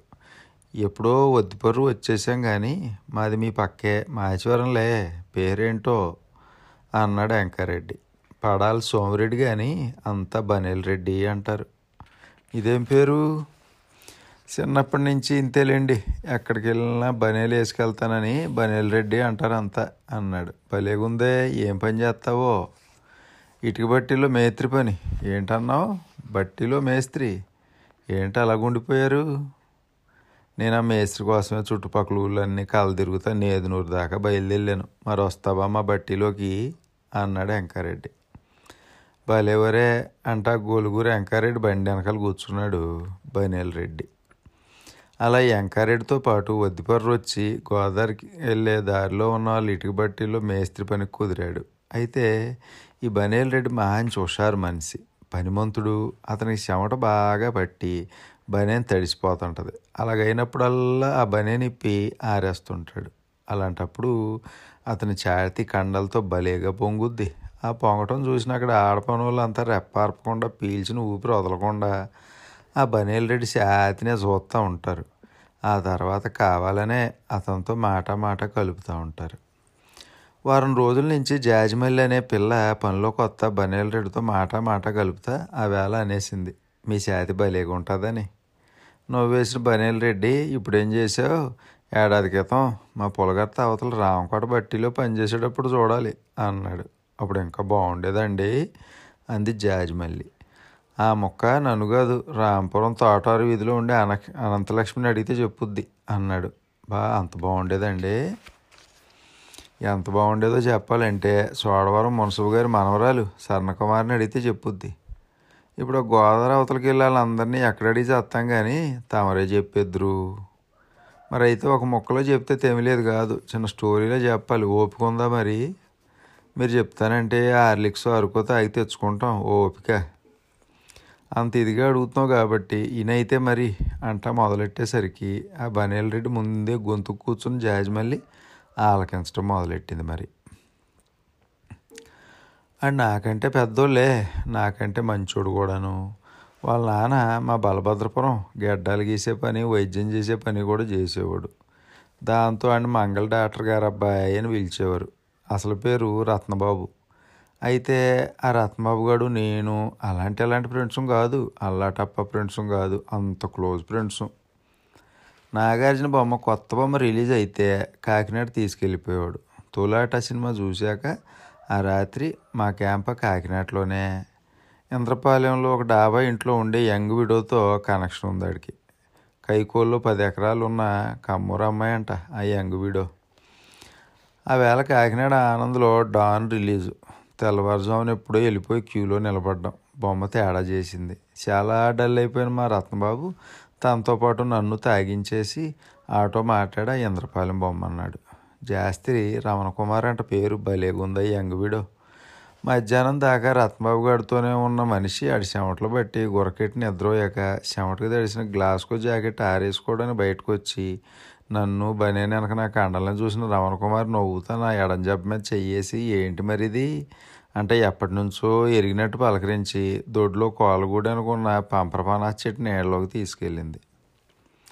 ఆ మాట ఈ మాట చెప్తున్న ఆ మనిషి నోట్లోంచి ఒకటే పొగలు సెగలు వస్తున్నాయి తెల్లట ఆ మనిషిది చాలా ఈటు బాడీ. మీదకి లాక్కుంటే ఏహంగా వెళ్ళిపోయాను కానీ ఆ తర్వాత చూపించాను నేనేంటో. దాంతో మెలికలు తిరిగిపోయింది. తలకిందులు అయిపోయింది మనిషి. నన్నే ఎగాది దాంతో మెలికలు తిరిగిపోయింది. తలకిందులు అయిపోయింది మనిషి. నన్నే ఎగాదిగా చూస్తా ఈ పనిలో నువ్వు ఎంత గొప్పోడివా అంది. ఇప్పుడేం చూసావు ఇంకా చూడంట చీకటడేదాకా చాలా రుసులు చూపించాను. దాంతో బోర్లా పడిపోయిన మనిషికి మతోయింది. వారానికి ఒకసారి వెయ్యి రూపాయలు ఇస్తాను అంట కొన్ని నోట్లు నా పంటలను జేబులో కుక్కేసింది ఇంకా తర్వాత నుంచి చూడాలి. వారం వారం ఒకటే స్వర్గం ఆ రమణ కుమార్కి నా పటం పెట్టుకొని పూజ చేసుకుంటూ ఉండేది రావణ. ఆ వేళ వెళ్తే ఆ మనిషి లేదు. ఆవిడ పటానికి దండ ఉంది మా స్టోరీ తెలిసిపోయి తట్టుకోలేని రత్నబాబు గారు పొడిసి చంపేశాడంట రమణ కుమార్ని. కథ అంతా అయిన జాజిమల్లి శరీరం అంతా ఒకటే సెగలో ఒకటే పొగ పొగలో. ఎప్పుడా బనేల్ రెడ్డిని కౌగులించి పడుకుందామా అని ఒకటే రగులుకుపోతా అందుకేనా ఆ ఊరి నుంచి గోదావరి దాటి మా ఊరు వచ్చారు అంది. కాదులే సలాదూరిపాలెంలో ఒక కథ. అద్దంకూర లంకలో ఓ గొడవ జరిగాక మన ఓనర్ గారికి ముక్కామని లాకుల దగ్గర తగిలి ఇలాగొచ్చాను రావడం తప్పైతే చెప్పు అర్జెంటుగా వెళ్ళిపోతాను అన్నాడు కళ్ళు మూసుకొని. అయ్యి బాబు తప్పు కదిలే చెప్పండి. స్టోన్ ఏంటి డిఫరెన్స్గా ఉంది? అంటే వెనక్కి తిరిగాడు. జాజిమల్లి పక్కన ఇంకో మనిషి కూర్చుని ఉంది. నువ్వెవరంటే చెప్పింది అనంత లక్ష్మంట కొత్తగా చేరింది పట్టీలోకి. ఇద్దరు ఆడపిల్లని చూస్తున్నా తనకు ఒకటే చెమటలు. బనేం తడిసిపోయేటప్పటికి ఇప్పి పిండుతుంటే ఆ ఇద్దరు అతని చేతిని మెల్లిదిరుగున్న కండల్ని రెప్పార్పకుండా చూస్తున్నారు ఇదిగో మీ ఇద్దరిలో ఎవరికైనా సలాదూరి పాలెంలో గవల్ల గుడ్డి పట్టాభి గారు రెండో పిల్లం శ్యామలు తెలుసా? అన్నాడు బనేల్ రెడ్డి పట్టాభి ఏంటి శ్యామలేంటి? అన్నారు వాళ్ళు ఆ శ్యామలు పెట్టిన టెన్షన్ వల్లే ఈ మూలను వద్దిపుర రావాల్సి వచ్చింది అన్నాడు. వస్తే వచ్చారు కానీ మీరంటే పడి చేస్తున్నాం కానీ ఆ శ్యామలు ఎవరు చెప్పండి బాబు బాబు అనేసింది జాజి మళ్ళీ. పాత సినిమాల్లో శోభన్ బాబులాగా ఉండే మైక్ టైసన్లా కండలు ఉండే అందాల బనేల్ రెడ్డి మళ్ళీ మరో జరిగిన కథ చెప్పడం మొదలెట్టాడు. వాళ్ళదే బ్రాహ్మణ కుటుంబం పెద్ద ఘనపాటి అయిన ఆయనకి ఐదుగురు కూతుళ్ళు. అయితే అందరూ అందగత్తిలే. పాత సినిమాలో ఉండే జయమాన్లాగా ఉంటారు ఆ బ్రాహ్మల పిల్లలు. మర్చిపోయాను. నేనంటే పడి చచ్చిపోయే మూడో అమ్మాయి మటుకు పిడుగురాముడు సినిమాలో ఎల్ల విజయలక్ష్మిలాగా ఉంటుంది. వాళ్ళ పొలంలో చిన్న తోట ఉంది. ఆ తోటలో పెద్ద పనస చెట్టు ఉంది. మా రొమాన్స్ అంతా చీకటి చెట్టు కొమ్మల్లో. ఆ టైంలో ఊపిరి సలపని నేనంటే పడి చచ్చిపోద్దా విజయలక్ష్మి? అలా బనేల్ రెడ్డి చెప్పుకుంటూ పోతుంటే బట్టీలో ఆడపిల్లంతా అతని చుట్టూ మూగి ఒకటే ఎండ మొదలెట్టారు. నెల రోజులుగా ఎంకారెడ్డి వెంకారెడ్డి గారు ఇటుక బట్టీతో పాటు చుట్టుపక్కల బట్టీలో జనానికి కూడా పెద్ద హీరో అయిపోయాడు.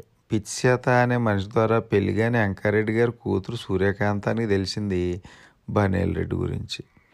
సూర్యకాంతం బాగుంటుందని తెలుసుకున్న బనేల్ రెడ్డి పని ఏదో కల్పించుకుని వెంకారెడ్డి గారి ఇంటికి వెళ్ళి ఆ కాంతం కళ్ళల్లో పడ్డాడు. బనేల్ రెడ్డి అందం ఛాతి జబ్బలో చూసిన సూర్యకాంతం చాలా థ్రిల్ అయిపోయింది.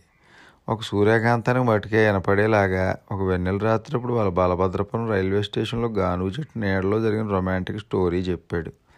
దెబ్బకు పడిపోయిన సూర్యకాంతం మర్నాడు ఏకంగా బట్టి దగ్గరకు వచ్చేసింది ఆ బనేల్ రెడ్డిని చూడడానికి. అలా వచ్చిన మనిషి మెలికలు తిరిగి కింద పడిపోయేలాంటి తొసిపూడో తోటలో కథ ఒకటి చెప్పాడు.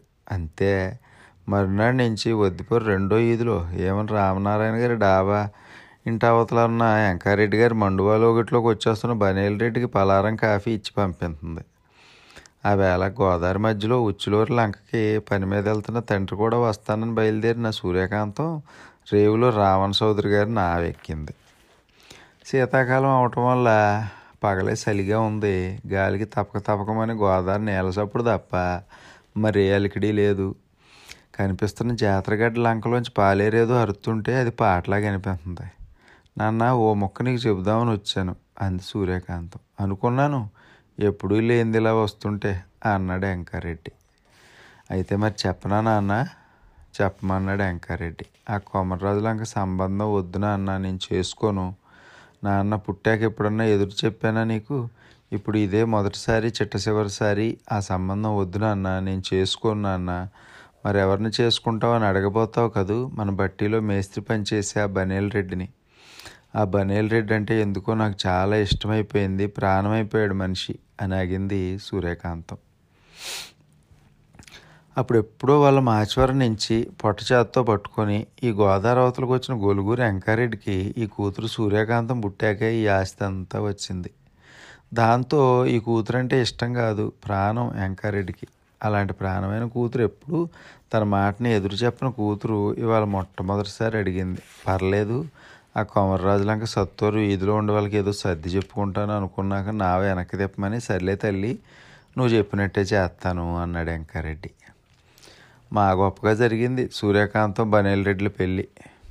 ధవలేశ్వరంలో మెండా సూర్యనారాయణ గారి పంటు తెప్పించి కడిపిలంక నుంచి మల్లెపూలు గులాబీ పూలు బుట్టల కొద్దీ తెప్పించి ఏదో సినిమా సెట్టింగ్ లాగా ఆ పంటిని డెకరేషన్ చేయించి దాంట్లో ఏర్పాటు చేశాడు సూర్యకాంతం ఫస్ట్ నైట్. లాంచీకి పగ్గం తాళేసి కట్టిన పంటి సడీసప్పుడు లేకుండా వెళ్తుంది గోదాట్లో పౌర్ణమి వెళ్ళి మూడో రోజు లేటుగా వస్తున్నాడు చంద్రుడు. చలికాలం కదా చల్లగా ఉంది వాతావరణం. సోషల్ గెటప్లో ఉన్న మద మనమధుడు లాంటి మొగుడు బనేల్ రెడ్డి చెప్పిన సెక్స్ కథలు తలుచుకుంటుంటే ఏదోలాగా అయిపోతుంది మనసు. పదనిసలు పలికినట్టు కితకితలు పెట్టినట్టు ఏదేదోలాగా అయిపోతుంది ఒళ్ళు. ఇంక తెల్లార్లు నా ఒళ్ళు పులిసిపోద్దేమో. ఈ రాత్రి చాలా పెద్ద ఒట్టేయించుకోవాలా మనిషితో? ఈ జన్మలో నేనే చిట్ట చివరి ఆడదానని అనుకుంటా పంటి మీద కట్టిన గదిలో ఏర్పాటు చేసిన పందిరి మంచం దగ్గరికి వెళ్ళింది. షాకు పట్టుబట్టల్లో ఉన్న బనేల్ రెడ్డి కూరకెట్టి నిద్రపోతున్నాడు. వెళ్ళి అతని జబ్బ మీద చెయ్యేసింది చెంపనీమిరింది గులాబీ రంగులో ఉన్న మనిషి పెదాల్ని ఏరు పనసుతో కొరికినట్టు కొరికింది. అబ్బే కదలేదు సరికదా గురక పెరిగింది. కాస్త ధైర్యం చేసి పెనిమిడి బనీల్ రెడ్డిని లేపితే బద్ధకంగా లేచాడు. ఏంటి ఒంట్లో బాగాలేదా పులపరంగా ఉందా? జ్వరమా? అంది. ఆవులిస్తా సూర్యకాంతం ఒళ్ళో పడుకున్నాడు. ఏంటిది అనుకుంటా? ఆ మనిషి ఒళ్ళంతా తడతా బాగానే ఉన్నాడే. అయితే శోభనన్నాడేంటి మనిషి? అనుకుంటా ఆ మనిషిని రెచ్చగొట్టే పనిలో పడింది. చిక్కిపోయిన చంద్రుడు పైకి వస్తున్నాడు బాగా తాగేసున్న జనం లాంచిన పేరవరం రేవులు ఆపేశారు. వాటిని ఏం పట్టించుకుని ఆ సూర్యకాంతం పెద్ద షాకులో ఉంది. తను పుట్టాక తనకు ఊహ తెలిసాక ఇంతకుముందు తను ఎరగని ఎరగబోని షాకు మామూలు షాక్ కాదు మహా షాకు. ఇంతకాలం శృంగారపు చిత్రాలు చెప్పిన తన పెనుడి బనేల్ రెడ్డి చెరుగ్గడ బాణం పట్టుకుని మనమదుడు కాదు రివర్స్ మొత్తం నపుంసకుడు. అల్లుడైపోయాడు కాబట్టి రోజు ఇంట్లోనే దర్జాగా తయారయ్యి గోదావరిగడ్డ దగ్గర ఉన్న బడ్డీలో బట్టీలోకి వెళ్తున్నాడు బనేల్ రెడ్డి కన్నతండ్రితో మొట్టమొదటిసారి ఎదురు తిరిగి ఒక్క మాటకే ఒప్పించుకున్న సూర్యకాంతం సిగ్గుతో చచ్చిపోతుంది ఇప్పుడు. ఏం మాట్లాడలేకపోతుంది. తను ఒక్కతే కాబట్టి నా తదనంతరం నా ఆస్తులన్నీ కూతురు అల్లుడికి అని అందరితో అంటున్నప్పుడు కూడా ఏం మాట్లాడలేకపోతుంది. ఆ వేళ రాత్రి గోదావరి నిండా వెన్నెల. గంటల మోగుతున్న ఏనుగోపాల స్వామి గుడి మీద తెల్ల తెల్లటి ఎన్నెల. రేకులమ్మ అమ్మవారి గుడి మీద వెచ్చ వెచ్చటి వెన్నెల. గోదావరికి వెళ్తే దారిలో ఇటుకబట్టి వానరు గొలుగురు వెంకారెడ్డి గారి మండువాలోగుల మీద నిండైన పండు వెన్నెల. మొత్తానికి వద్దిపరు ఊరి నిండా వెన్నెలే వెన్నెల. గదిలోకి వచ్చిన సూర్యకాంతానికి ఎప్పుడూ లేని సిగరెట్ కాలుస్తా కనిపించిన బనేల్ రెడ్డి అలా చూస్తున్నావేంటి? అన్నాడు. ఏం లేదు అంది సూర్యకాంతం. సిగరెట్ కాలుతున్నాను చూస్తున్నావా? నీకోసమే కాలుతున్నాను. మంత్రా సినిమాలో మహామహా పాట పెడతాను. అచ్చం ఆ చార్మిలాగే నువ్వు డ్యాన్స్ చేయాలి. తేడా వస్తే నీ అరచేతుల మీద ఈ సిగరెట్తో రచ్చ చేస్తాను. అర్థమైందా? అన్నాడు. డ్యాన్స్ నీ చేయటం ఏంటి? నాకు రాదు. అంది సూర్యకాంతం. రావాలంతే అన్నాడు. ఇదేంటిది? నేను డ్యాన్స్ చేయటం ఏంటి? అంటున్న సూర్యకాంతం అరచేతుల మీద నిజంగా రచ్చేసేస్తంటే బాధను మెంగలేక కక్కలేక అడ్డమైన వత్త పడుతుంది గొలుగులూరు వెంకారెడ్డి గారి అమ్మాయి. తుమ్మములతో మడమల మీద అరికాల్లోనూ గుచ్చటం సరివీపేలతో ఒంటి మీద మచ్చలు దేరేలాగా కంకు దెబ్బలు కొట్టడం పెరట్లో నల్లగచ్చు అరుగు మీద కంచం పెట్టకుండా ఇస్త్రేయకుండా అన్నం చారు చేసి తినమని గొడవ చేయటం లాంటి పనులన్నీ మూడో గంటకి తెలియకుండా చాలా సైలెంట్గా చేస్తున్నాడు బనేల్ రెడ్డి. అదంతా చూస్తున్న కాంతానికి ఆడి బోరగొరికి చంపేద్దామా అన్నంత కసి పెరుగుతుంది. బయటికి చెబుదామంటే కుదరక తేలుకుంటున్న దొంగలాగా పడేడుస్తుంది. తల్లి తండ్రి ఏమైంది అంటుంటే ఏం లేదంటుంది ఇంకో పక్కనే చూస్తుంటే వాళ్ళ ఇటుక బట్టిలో ఆడపిల్లంతా సూర్యకాంతం చూసి ఎంత అందమైన మొగుడు ఎంత చక్కటి సంసారం అంట ఒకటే ఇదైపోతున్నారు. ఎంత అదృష్టవంతురాలు మా పాపగారు అంట ఒకటే ఈర్ష పడిపోతున్నారు ఇంక ఊళ్ళో ఎవరికి పెళ్ళిళ్ళైనా ఆ గోలుగురు వెంకారెడ్డి గారి పాప సూర్యకాంతనే మొగుల్లాగా సంసారంలాగా హాయిగా చల్లగా ఉండాలంటున్నారు.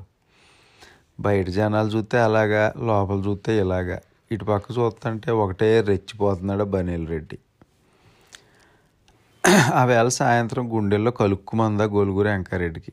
దాంతో రాజమండ్రి స్వతంత్ర హాస్పిటల్కి వెళ్ళి వచ్చాక కొత్తపేటలో ఉన్న ప్లేడర్ పెద శ్రీమన్నారాయణ గారిని పిలిచి ఇక నాకు కొడుకైనా అల్లుడైనా మావుడేనండే అంటా విల్లు రాయిస్తుంటే సిరిసిరమో సినిమాలో జయప్రదలాగ సోత్తా ఉండిపోయింది సూర్యకాంతం. రెచ్చిపోవడం మొదలెట్టాడు బనేల్ రెడ్డి. అలాగెలా లేదు అల్లా టప్పగా లేదు. రెచ్చిపోవడమే రెచ్చిపోవటం. ఒకటే చెలరేగిపోవటం అలాగుందాడు గోలంతా. ఆ వేళ కోనసీమ తిరుపతిని అంతా పిలిచే వాడపల్లిలో వెంకన్నబాబు తీర్థానికి దూరాల నుంచి వచ్చారు వెంకారెడ్డి గారి బంధువులు. వాళ్ళ దగ్గరికి వెళ్ళి బనేలు రెడ్డి మీద పుసల పసలపూడ మా తొసిపూడి అంటూ వాళ్ళతో వరుసలు కలిపేసుకుని తన సెక్స్ స్టోరీలు చెప్పడం మొదలెట్టేసేసరికి వింటున్న ఆ జనాభా వెంకారెడ్డి గారికి ఏకైక కూతురు ఎంత అదృష్టవంతురాలు అంట ఒకటే పొగడతలు. రారాజులాగా మహారాజులాగా ఒకటే వెలిగిపోతున్న బనేల్ రెడ్డి వరుస చూస్తుంటే తొందరలోనే ఆ ఊరు సర్పంచ్గా పోటీ చేసేలాగా ఉన్నాడు. ఆ ఊరు మొత్తానికి ముప్పై వీధులు ఉంటాయి. ప్రతి వీధిలోనూ ఇదే మాట. ఎలుగు చూడాలంటే ఎక్కడ వద్దండే? బట్టి వెంకారెడ్డి గారు అల్లుడు. బనేల్ రెడ్డి గారి మొహంలోనే వంద ట్యూబ్లైట్లు వెలుగు అంటే ఒకటే డిస్కషను. దాంతోపాటు వయసులో ఉన్న కన్నెపిల్లల కళల్లోకి బనేల్ రెడ్డి వచ్చేస్తున్నాడు. అసలు మ్యాటర్ వాళ్ళకి తెలదు కాబట్టి అపరం అనమదుల్లా ఒకటే కుదిపేస్తున్నాడు. చివరి ఆఖరి కళల్లో కూడా వాళ్ళ కళల్లో కూడా తెగ కుదిపేస్తున్నాడు. వెంకారెడ్డి గారు తమ్ముడు కూతుళ్ళిద్దరూ కాకినాడలో నల్లమిల్లి శేషారెడ్డి గారు ఆదిత్య కాలేజీలో చదువుకుంటున్నారు. జనరల్ నాలెడ్జ్ చాలా ఉన్న వాళ్ళిద్దరూ ఎప్పుడూ నెట్ ముందే ఉంటారు. ఆ ఏడాది యాసంగ సెలవులని పెదనారు గారు ఉంటున్న ఆ వద్దిపర్రు వచ్చారు. అయితే వాళ్ళిద్దరూ వాళ్ళక్క సూర్యకాంతలాగా మెతక మనుషులు కాదు చాలా గట్టోళ్ళు. ఆవులెత్తి పేగుళ్ళు ఎక్కెడతారు. వాళ్ళ ధైర్యం అంతా ఇంత కాదు. అర్ధరాత్రి అపరాత్రి అని కాకుండా సాకిరేవి రోడ్డు బ్రహ్మస్వామి గారి రోడ్డు పేరవరం రోడ్డు ఇలా తెగ కలదిరిగేస్తున్నారు తిరిగేస్తున్నారు. ఊళ్ళో కాపు కమ్మ లంక సొసైటీకి రెండు నావలు ఉన్నాయి. వాటిలో ఒకదాన్ని వేసుకుని గోదావరి లంకల్లోకి వెళ్ళిపోయి లోపల ఉన్న అరటి తోటలోను మొక్కజొన్న తోటలోను తెగ కల తిరిగేసి ఎన్నెళ్ళు తెగ తాగేశాక ఏ తెల్లవారుజాము అప్పుడు తిరిగి వస్తుంటే ఆ టైంలో గోదావరి అడుగుతున్న పెద్దోళ్ళు జడ్జివరపు అప్పారావు గారి లోగుల ముందు ఈదల సత్యనారాయణ ఒట్టుకుడి బ్రహ్మణ గారి లోగుల ముందు పాసిళ్ళు వేసుకున్న ఆడవాళ్ళు చాలా ఇడ్డూరంగా చూస్తున్నారు ఆడపిల్లల్ని. ఒకటే మాట్లాడుకుంటున్నారు ఈ ఆడపిల్లల గురించి. బావగారైన బనేల్ రెడ్డి సృజన కరుణ అనే ఆ ఇద్దరు ఆడపిల్లల్ని అదే పనిగా చూస్తా పాత సినిమాల్లో జ్యోతిలక్ష్మి జయమాన్లా భలేగా ఉన్నారే అనుకున్నాడు. షికారుకని ఏటుగట్టుకు వెళ్తుంటే వాళ్ళ వెనకే బడి తిరుగుతా చాలా స్టోరీలు చెప్తున్నాడు. తను ఎంత గొప్ప హీరో గారో చెప్పిందే చెప్పడం పాడిన పాటే పాడటం చేస్తున్నాడు. వాళ్ళిద్దరిని సవరదీయడానికి ఒకటి కాదు రెండుగా చాలా పన్నాగాలు పన్నుతున్నాడు. చూశారు చూశారు రెండు రోజుల పాటు తర్వాత ఆలోచించడం మొదలెట్టారు. అటు పక్కనే చూస్తుంటే ఒకటే రెచ్చిపోతున్నాడు బనీల్ రెడ్డి బావ. రెండు రోజుల నుంచి తెగ ఆలోచించిన అప్పా చెల్లెళ్ళు ఆ వేళ తెగించేశారు. అపరమానవంతుడైన మా బనీల్ రెడ్డి బావ మమ్మల్ని రేప్ చేశాడని ఒకటే గోల్ చేశారు. వద్దిపొరు గ్రామంలో ఉన్న ఈదుల్లో జనాలకి తెలిసిపోయేంత పెద్ద గోల గొడవ చేశారు. బస్ స్టాప్ పక్కనే ఉన్న పంచాయతీ ఆఫీస్ ఉన్న సర్పంచ్ గారి దాకా వెళ్ళిపోయింది ఆ గొడవ. పెదనాన్న గొలుగురు వెంకరెడ్డి ఒక్క ముక్క కూడా చెప్పకుండా సర్పంచ్ గారి దగ్గరికి వెళ్ళిపోయిన ఆడపిల్ల ఇద్దరు మా బావ మాకు కడుపులు చేశాడు మీరే న్యాయం చేయాలి లేకపోతే రాజమండ్రి ఏంటి అంగా హైదరాబాద్ వెళ్ళి ప్రెస్ మీట్ పెడతామంట గొడవ చేశారు. సరే న్యాయం చేస్తాం అంట హామీ ఇచ్చారు వీళ్ళు. లైఫ్లో ఫస్ట్ టైము ఇదంతా చూస్తున్న బనేల్ రెడ్డికి ఉత్సాహపేడ బంద్ అయిపోయింది. ఊరిడిచి పారిపోదామంటే బోల్డ్ ఆస్తికి అల్లుడు ఒకటే హళ్ళిపోతున్నాడు ఒకటే బెదిరిపోతున్నాడు గడగడ వణికిపోతున్నాడు. వద్దిపర్రు ఊరి చరిత్రలో మొదటిసారి గోదావరి రోడ్డున పెద్ద పందిరేయించిన ఎమ్మెల్యే గారు ఆ వేళ ఊరంతా టముకేయించి జనాలు పిలిపించి పెద్ద పంచాయతీ పెడుతున్నారు.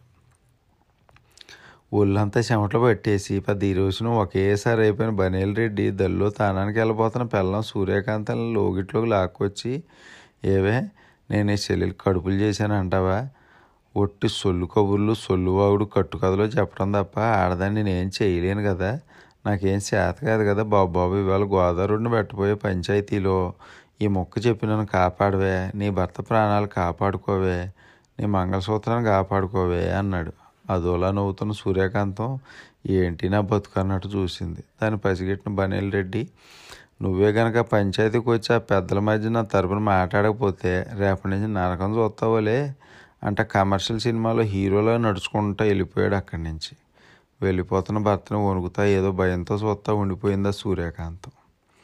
తీరా చూస్తే ఈ న్యూస్ అన్ని పేపర్లో వచ్చేసింది. రాజమండ్రి నుంచి వచ్చే ఎస్ఎఫ్ఎంలో కూడా చెప్పేశారు. దాంతో బొబ్బర్లంక నుంచి మొదలెట్టి ఉచ్చిలి పేరవరం పులిదిండి ఆత్రేయపురం లొల్ల ర్యాలీ పిడపర్తిలో ఇలా ఒక ఊరు కాదు.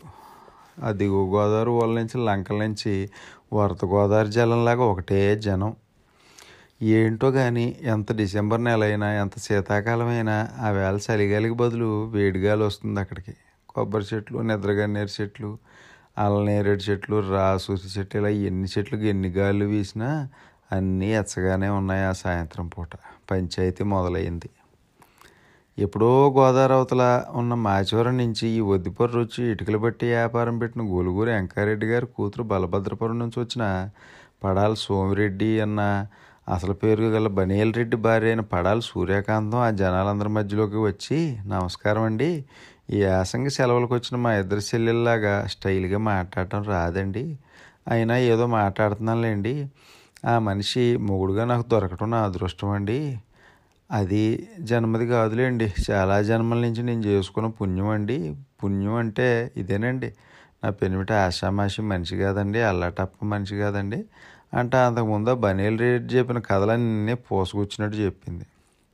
నా మొగుడు అలాంటి ఇలాంటి రసికుడు కాదు అల్లాటప్ప రసికుడు కాదు. వాత్సాయని కామసూత్రాలు నవ్వుపోసన పెట్టిన గొప్పోడండి నా పెనిమిటి. ఒక్క రాత్రి మనిషితో పడుకుంటే సాలి జన్మ ధన్యం అని కోరుకుంటుంది ఆడపిల్లైనా అంటా చెప్పి ఇన్నాళ్ళ నుంచి తన కడుపులో దాచుకున్న కక్షని ఆ రకంగా తీర్చుకుంటూ తన ఇద్దరు చెల్లెలకి వేసి చూసింది.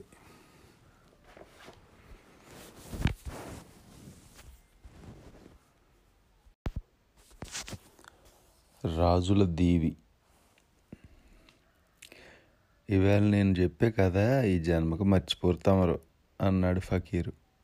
అంత గొప్పదా? అడిగాడు వసంత కుమార్ గొప్పదో కాదో తెలియదు కానీ మనసుని కొంచెం బాధ పెడదు పంతులు గారు అన్నాడు ఆ ముసలి ఫకీరు. ఊరించక మొదలెట్టు అంట ఫకీరు పడవ అడచెక్క మీద సతికిలు పడ్డాడు వసంత కుమారు. సాయంత్రం ఆరు దాటుతుంది. అప్పుడప్పుడే చీకటి పడుతుంది. గోదాట్లో గాలి లేదు. చొల్లంగా ఉప్పుటేరులో లాగే ఈ సుందరపల్లి రేవులో కూడా చాలా పడవలాగా ఉన్నాయి. ఎక్కడెక్కడి నుంచో వలస వచ్చిన బెస్తోళ్ళ కాపురాలు కూడా ఈ పడవల్లోనే. వాళ్ళందరికీ పెద్ద పకీరు. వయసు డెబ్బై ఐదు దాటిన ముసలోడు పకీరు పెరిగిన పొడుగాటి గడ్డం జుట్టు తెల్లగా మెరిసిపోతుంటాయి. పొద్దుతే ఒక అరసేసాడు నాటు బిగిస్తా. ఈ వయసులో కూడా బలమైన సర్వీబద్దలా ఉంటాడు. మందేసేటప్పుడు అని గదిపితే చెట్టు మీద నుంచి పడిన ఆకులు రాడినట్టు కథలే కథలు చెప్పింది చెప్పకుండా చెప్తాడు. వాడు చెప్పేవన్నీ చేపలేటకి సముద్రంలోకి వెళ్ళినప్పుడు కథలు ఈ దిగువ గోదావరి గ్రామాల జానపదం కథలు. సుందరపల్లి కరణం పేరువేల సూర్యనారాయణమూర్తి గారు కొత్త అల్లుడు వసంతకుమార్ పండగకు వచ్చాడు. అతనిది అద్దరిలో అమలాపురం అవతలున్న ఇందుపల్లి. మూడు రోజుల నుంచి ఫకీర్గాడి కథలు రుచి మరిగి చివరిలో మందుకో పాతికిచ్చి బరువెక్కిన మనసుతో బయలుదేరి వెళ్ళిపోతున్నాడు. అలాంటి వసంత కుమారు ఈవేళ ఫకీర్ ఎలాంటి కథ చెప్తాడా అనుకుంటా చాలా ఆత్రంగా వచ్చాడు. చొక్కాని కింద ఉన్న తాళ్ళ చొట్టలో గుచ్చిపెట్టిన మందు సీసాకాయ తెచ్చుకొని ఒక్కో గుటకాయ వేస్తా రాజులదీవి పేరు చాలా బాగుంది కదా పంతులు గారు అన్నాడు ఫకీరు. బ్రహ్మాండంగా ఉంది. ఎక్కడుందా దేవి? అన్నాడు వసంత కుమార్. ఆ దేవిలో చాలా ఊరుందండి. ఆ ఊరి పేరు రాజుల దేవి. ఊరు మొత్తం రాజులతో నిండిపోయిన ఆ దీవి చాలా అందంగా ఉంటుందండి పంతులు గారు. సరే అది ఎక్కడుందో చెప్పు. ఈ దిగువ గోదావరిలోనేనా?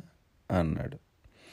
అవునండి అయితేనండి రాజుల దీవి లాంటి అందమైన పల్లెటూరు మా దిగువ గోదావరి ఊళ్ళలో మచ్చుక్క కూడా కనిపించదండి అన్నాడు. ఏంటో ఊరు గొప్ప? అడిగాడు వసంత కుమార్ గొప్పేనండి. ఊరు చుట్టూ కొబ్బరి తోటలు మామిడి తోటలు పాంప్రపానాస తోటలు ఎక్కడ చూసినా పచ్చదనమే. తోటల లోపలంతా చీకటి గుయ్యారమే. అటు చుట్టూరా నిండు గోదావరి తల్లి. అంటే పడవ దిగిన మనిషి ఊళ్ళోకి వెళ్ళాలంటే ఈ తోటలన్నీ దాటి వెళ్ళాలన్నమాట. సిద్ధం అంట మొదలెట్టాడు పకీరు. ఆ చిన్న ఊరికి ఆరే ఆరు వీధులు ఉన్నాయండి ఇల్లన్నీ బొమ్మరిల్లులాగా అందంగా శుభ్రంగా ఉంటాయి. గాలిమేళలు ఉన్నాయి అవి గోపీచంద్రం రంగుతో మెలమెల్ల మెరిపి మెరిసిపోతూ ఉంటాయి. ఊరి నిండా రాజులే. అయితే ఊరి మధ్యలో ఎడలపాటి పెద్ద వీధి ఒకటి ఉందండి. దాని పేరు రాజుల వీధి. ఆ వీధిలో పాతకాలం నాటి రాములూరు గుడి ఉందండి. సర్దిపొద్దు దాటాక వయసు అయిపోయిన రాజులంతా ఆ గుడి అరుగుల మీదకి చేరతారు. ఊళ్ళో ఎలాంటి గొడవలు అవో పొరపాటున అయినా జనం పోలీస్ స్టేషన్కి వెళ్ళిన ఆనవాళ్ళు పోలీసు ఊళ్ళోకి వచ్చిన ఆనవాళ్ళు లేవు. పొరపాటున ఏ గొడవన్నా అయితే సరాసరి వెళ్ళి వత్సవై సూర్యనరాజు గారిని కలుస్తారు ఏ చదువులేనా రాజుగారు? అందరినీ నవ్విస్తానే ఇచ్చే తీర్పు ముందు ఏ జడ్జి గారి తీర్పు పనికిరాదు. నిజాయితీ నికార్సి ఆయన మొహం మీద రాసుంటుంది. ఇకపోతే ఊరి సర్పంచి బాబ్జీరాజు గారిని శిరస్సు నుంచి సిరిపాదం దాకా చూస్తే అచ్చం గుళ్ళోపల లోపల రాములూరులాగే ఉంటారు. గుణాలు కూడా ఆ దేవుడివే. భార్య తప్ప పరాయిదాన్ని కన్నెత్తి చూడని పన్నెత్తి పలకరించని మనిషి ఆయన. ఈ బాబ్జీరాజు గారు పెద్దమ్మ కొడుకు దాట్ల నారాయణమూర్తి రాజు గారు అని ఇంకో మంచి రాజుగారు ఉన్నారండి. ఆయన బులుగు రంగు గాలిమేడ ఊళ్ళో పండుగలు వచ్చినా పబ్బాలు వచ్చినా ఆయన చూసుకుంటారండి. గణపతి నవరాత్రులు వచ్చినప్పుడు తణుకు నుంచి షణ్ముఖ ఆంజనేయరాజు గారిని చింతామణి నాటకానికి తెనాల నుంచి బుర్రా సుబ్రహ్మణ్య శాస్త్రి గారిని బురక చెప్పడానికి రామచంద్రాపురం జూనియర్ నాజర్ని మధ్య మధ్యలో పసలపూడి ఎండమూరి కృష్ణవేరు గారి భోగం మేళాన్ని పెట్టింతాడు శివరాఖరి రోజున ఈయన జయించే అన్న సంతర్పణ అలాగెలాగ ఉండదో బ్రహ్మాండంగా ఉంటుంది. బ్రహ్మాండం బద్దలయ్యే ఇంకో విశేషం ఏంటంటే మాల మాదిగా చాకలి మంగళి సాలి పద్మశాలి శెట్టిబల్జీ కాపు ఇలా బంతిలో కూర్చుని తక్కిన కులాలతో పాటు ప్రేమలో రాజులు కూడా కూర్చుని భోజనాలు ఆరగింతారు. అది రాజులదేవి గ్రామానికే ప్రత్యేకం. ఈ పొడుగాటి బంతిలో కూర్చున్న ఆఖరి విస్తలలో పులిహోర వేసేది సూర్యనరాజు గారు. పప్పు నీళ్ళు చారు పోసేది బాబ్జీరాజు గారు. శివరాఖరిలో గడ్డ పెరుగు వేసి నంచుకోవడానికి చక్కటి పిండున్న బెల్లం ఆవకాయ బద్ద వేసేది నారాయణమూర్తిరాజు గారి భార్య ప్రేమీలారాణి గారు. ఈ రాజులదేవి గురించి ఈ చివరినున్న ఆలమూరు నుంచి ఆ చివరినున్న భైరవపాలెం దాకా మా గొప్పగా చెప్పుకుంటూ ఉంటారు. ఏటుగట్టు మించాలతో వచ్చిపోయే వాళ్ళంతా ఒకసారి దీవిలోకి వచ్చి రాజును పలకరించి పొగిడెళ్తారు. ఆ పలకరింపులకి పొగడతలకి పడిపోయిన రాజులంతా ఒకే మొక్క అనుకుంటారు. వాళ్ళ మాటలకి సంబరపడదాం కానీ పొగరతో నిక్కి నేలగొద్దురే ఎవరిని అప్పనంగా వాడుకు దొబ్బద్దు. ఎవరికి ఏ అన్యాయం చేయొద్దు. దీపావళి రోజున జయ్యమంట దూసుకెళ్ళి ఆవాయి జబ్బులాగా వెళ్దాం. న్యాయాన్ని బతికిద్దామని మాట్లాడుకుంటారు. అయితేనండయ్యా ఇంత గొప్పలోని రాజుల దీవిలో కూడా ఒక ఎదవ ఉన్నాడు. పేరు రాంబాబు రాజు.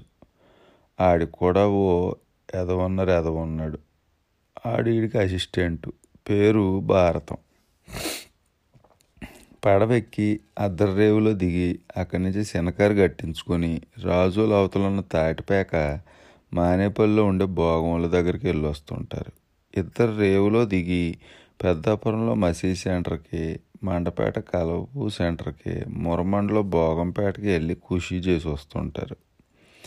రాంబాబురాజు కంట్లో ఆడదబడితే ఎంత ఖర్చెట్టైనా సరే దాన్ని ఎంత హింస పెట్టైనా సరే వాడుకుని కానీ వదల వదలడు.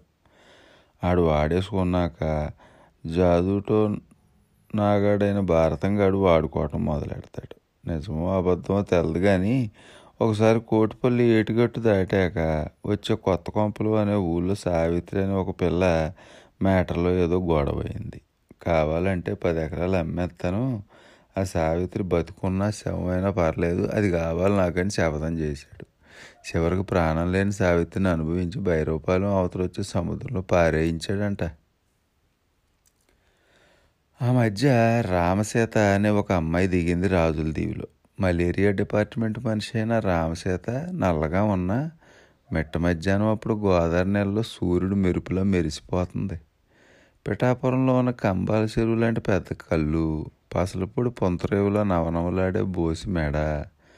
కాకినాడ పూలవంతిని మీద అమ్మే మల్లెపూ రంగు గ్లాస్కో చీరగట్టుకుని పెదాల మధ్య ముద్దనందివర్ధనం పువ్వు ఉంచుకున్నట్టు నల్ చల్లగా నవ్వుతాయి. ఏమండి? నా పేరు కాకి రామసేత అండి. నేను మలేరియా డిపార్ట్మెంట్లో మనిషిని. మన ఇంట్లో అంతా ఆరోగ్యంగా ఉన్నారు కదమ్మా. అని అందరినీ మధ్యలోకి వచ్చి వాళ్ళతో మాట్లాడి శివరాకర్లో తెల్ల సున్నం వేసిన వాళ్ళ ఇంటి గోడ మీద గీతలు గీసి కట్టిన బాక్స్ మీద తను అక్కడికి వచ్చిన తారీఖు టైము వేసి వెళ్తుంది. ధర్మిల రాజులది ఊళ్ళో అందరికీ తలలో నాలుగైపోయింది రామసీత.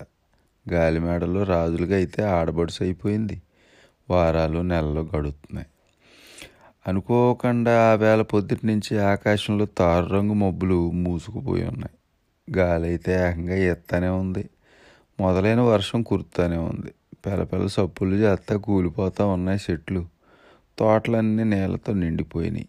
ఒడ్డున కట్టిన పడవలు కొట్టుకుంటా నీళ్ళు నిండిన ఊళ్ళోకి వచ్చేసినాయి. సరిగ్గా ఆ రాత్రి నుంచే రామసీత కనిపించడం లేదు. ఏమైపోయిందో ఎవరికి అర్థం కావటం లేదు. గందరగోళంగా తయారైంది వాతావరణం. ఊళ్ళో జనం ఎవరు పొయ్యిలు రాజేయటం లేదు. ప్రాణమైపోయిన మనిషి కోసం పడవలు వేసుకుని ఎతుకుతున్నారు.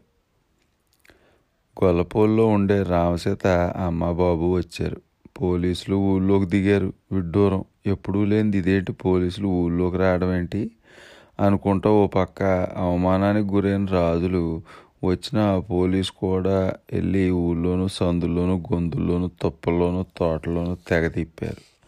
అలా ఎంత ఎతికినా రామసీత ఆధారం దొరకకపోయేసరికి రాజులు క్షమార్పణలు చెప్పి వెళ్ళిపోయారు పోలీసులు.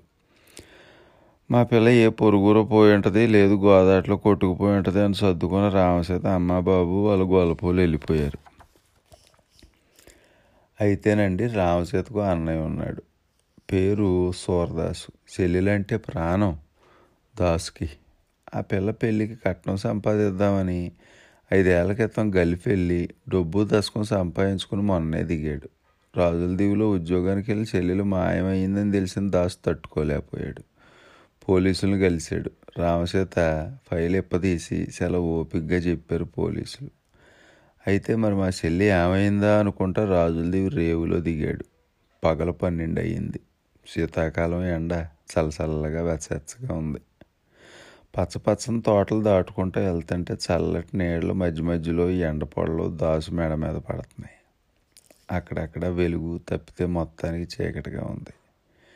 ఎదురొచ్చిన ఒకటి అర జనం ఎవరా అని పరకాయించి చూస్తున్నారు.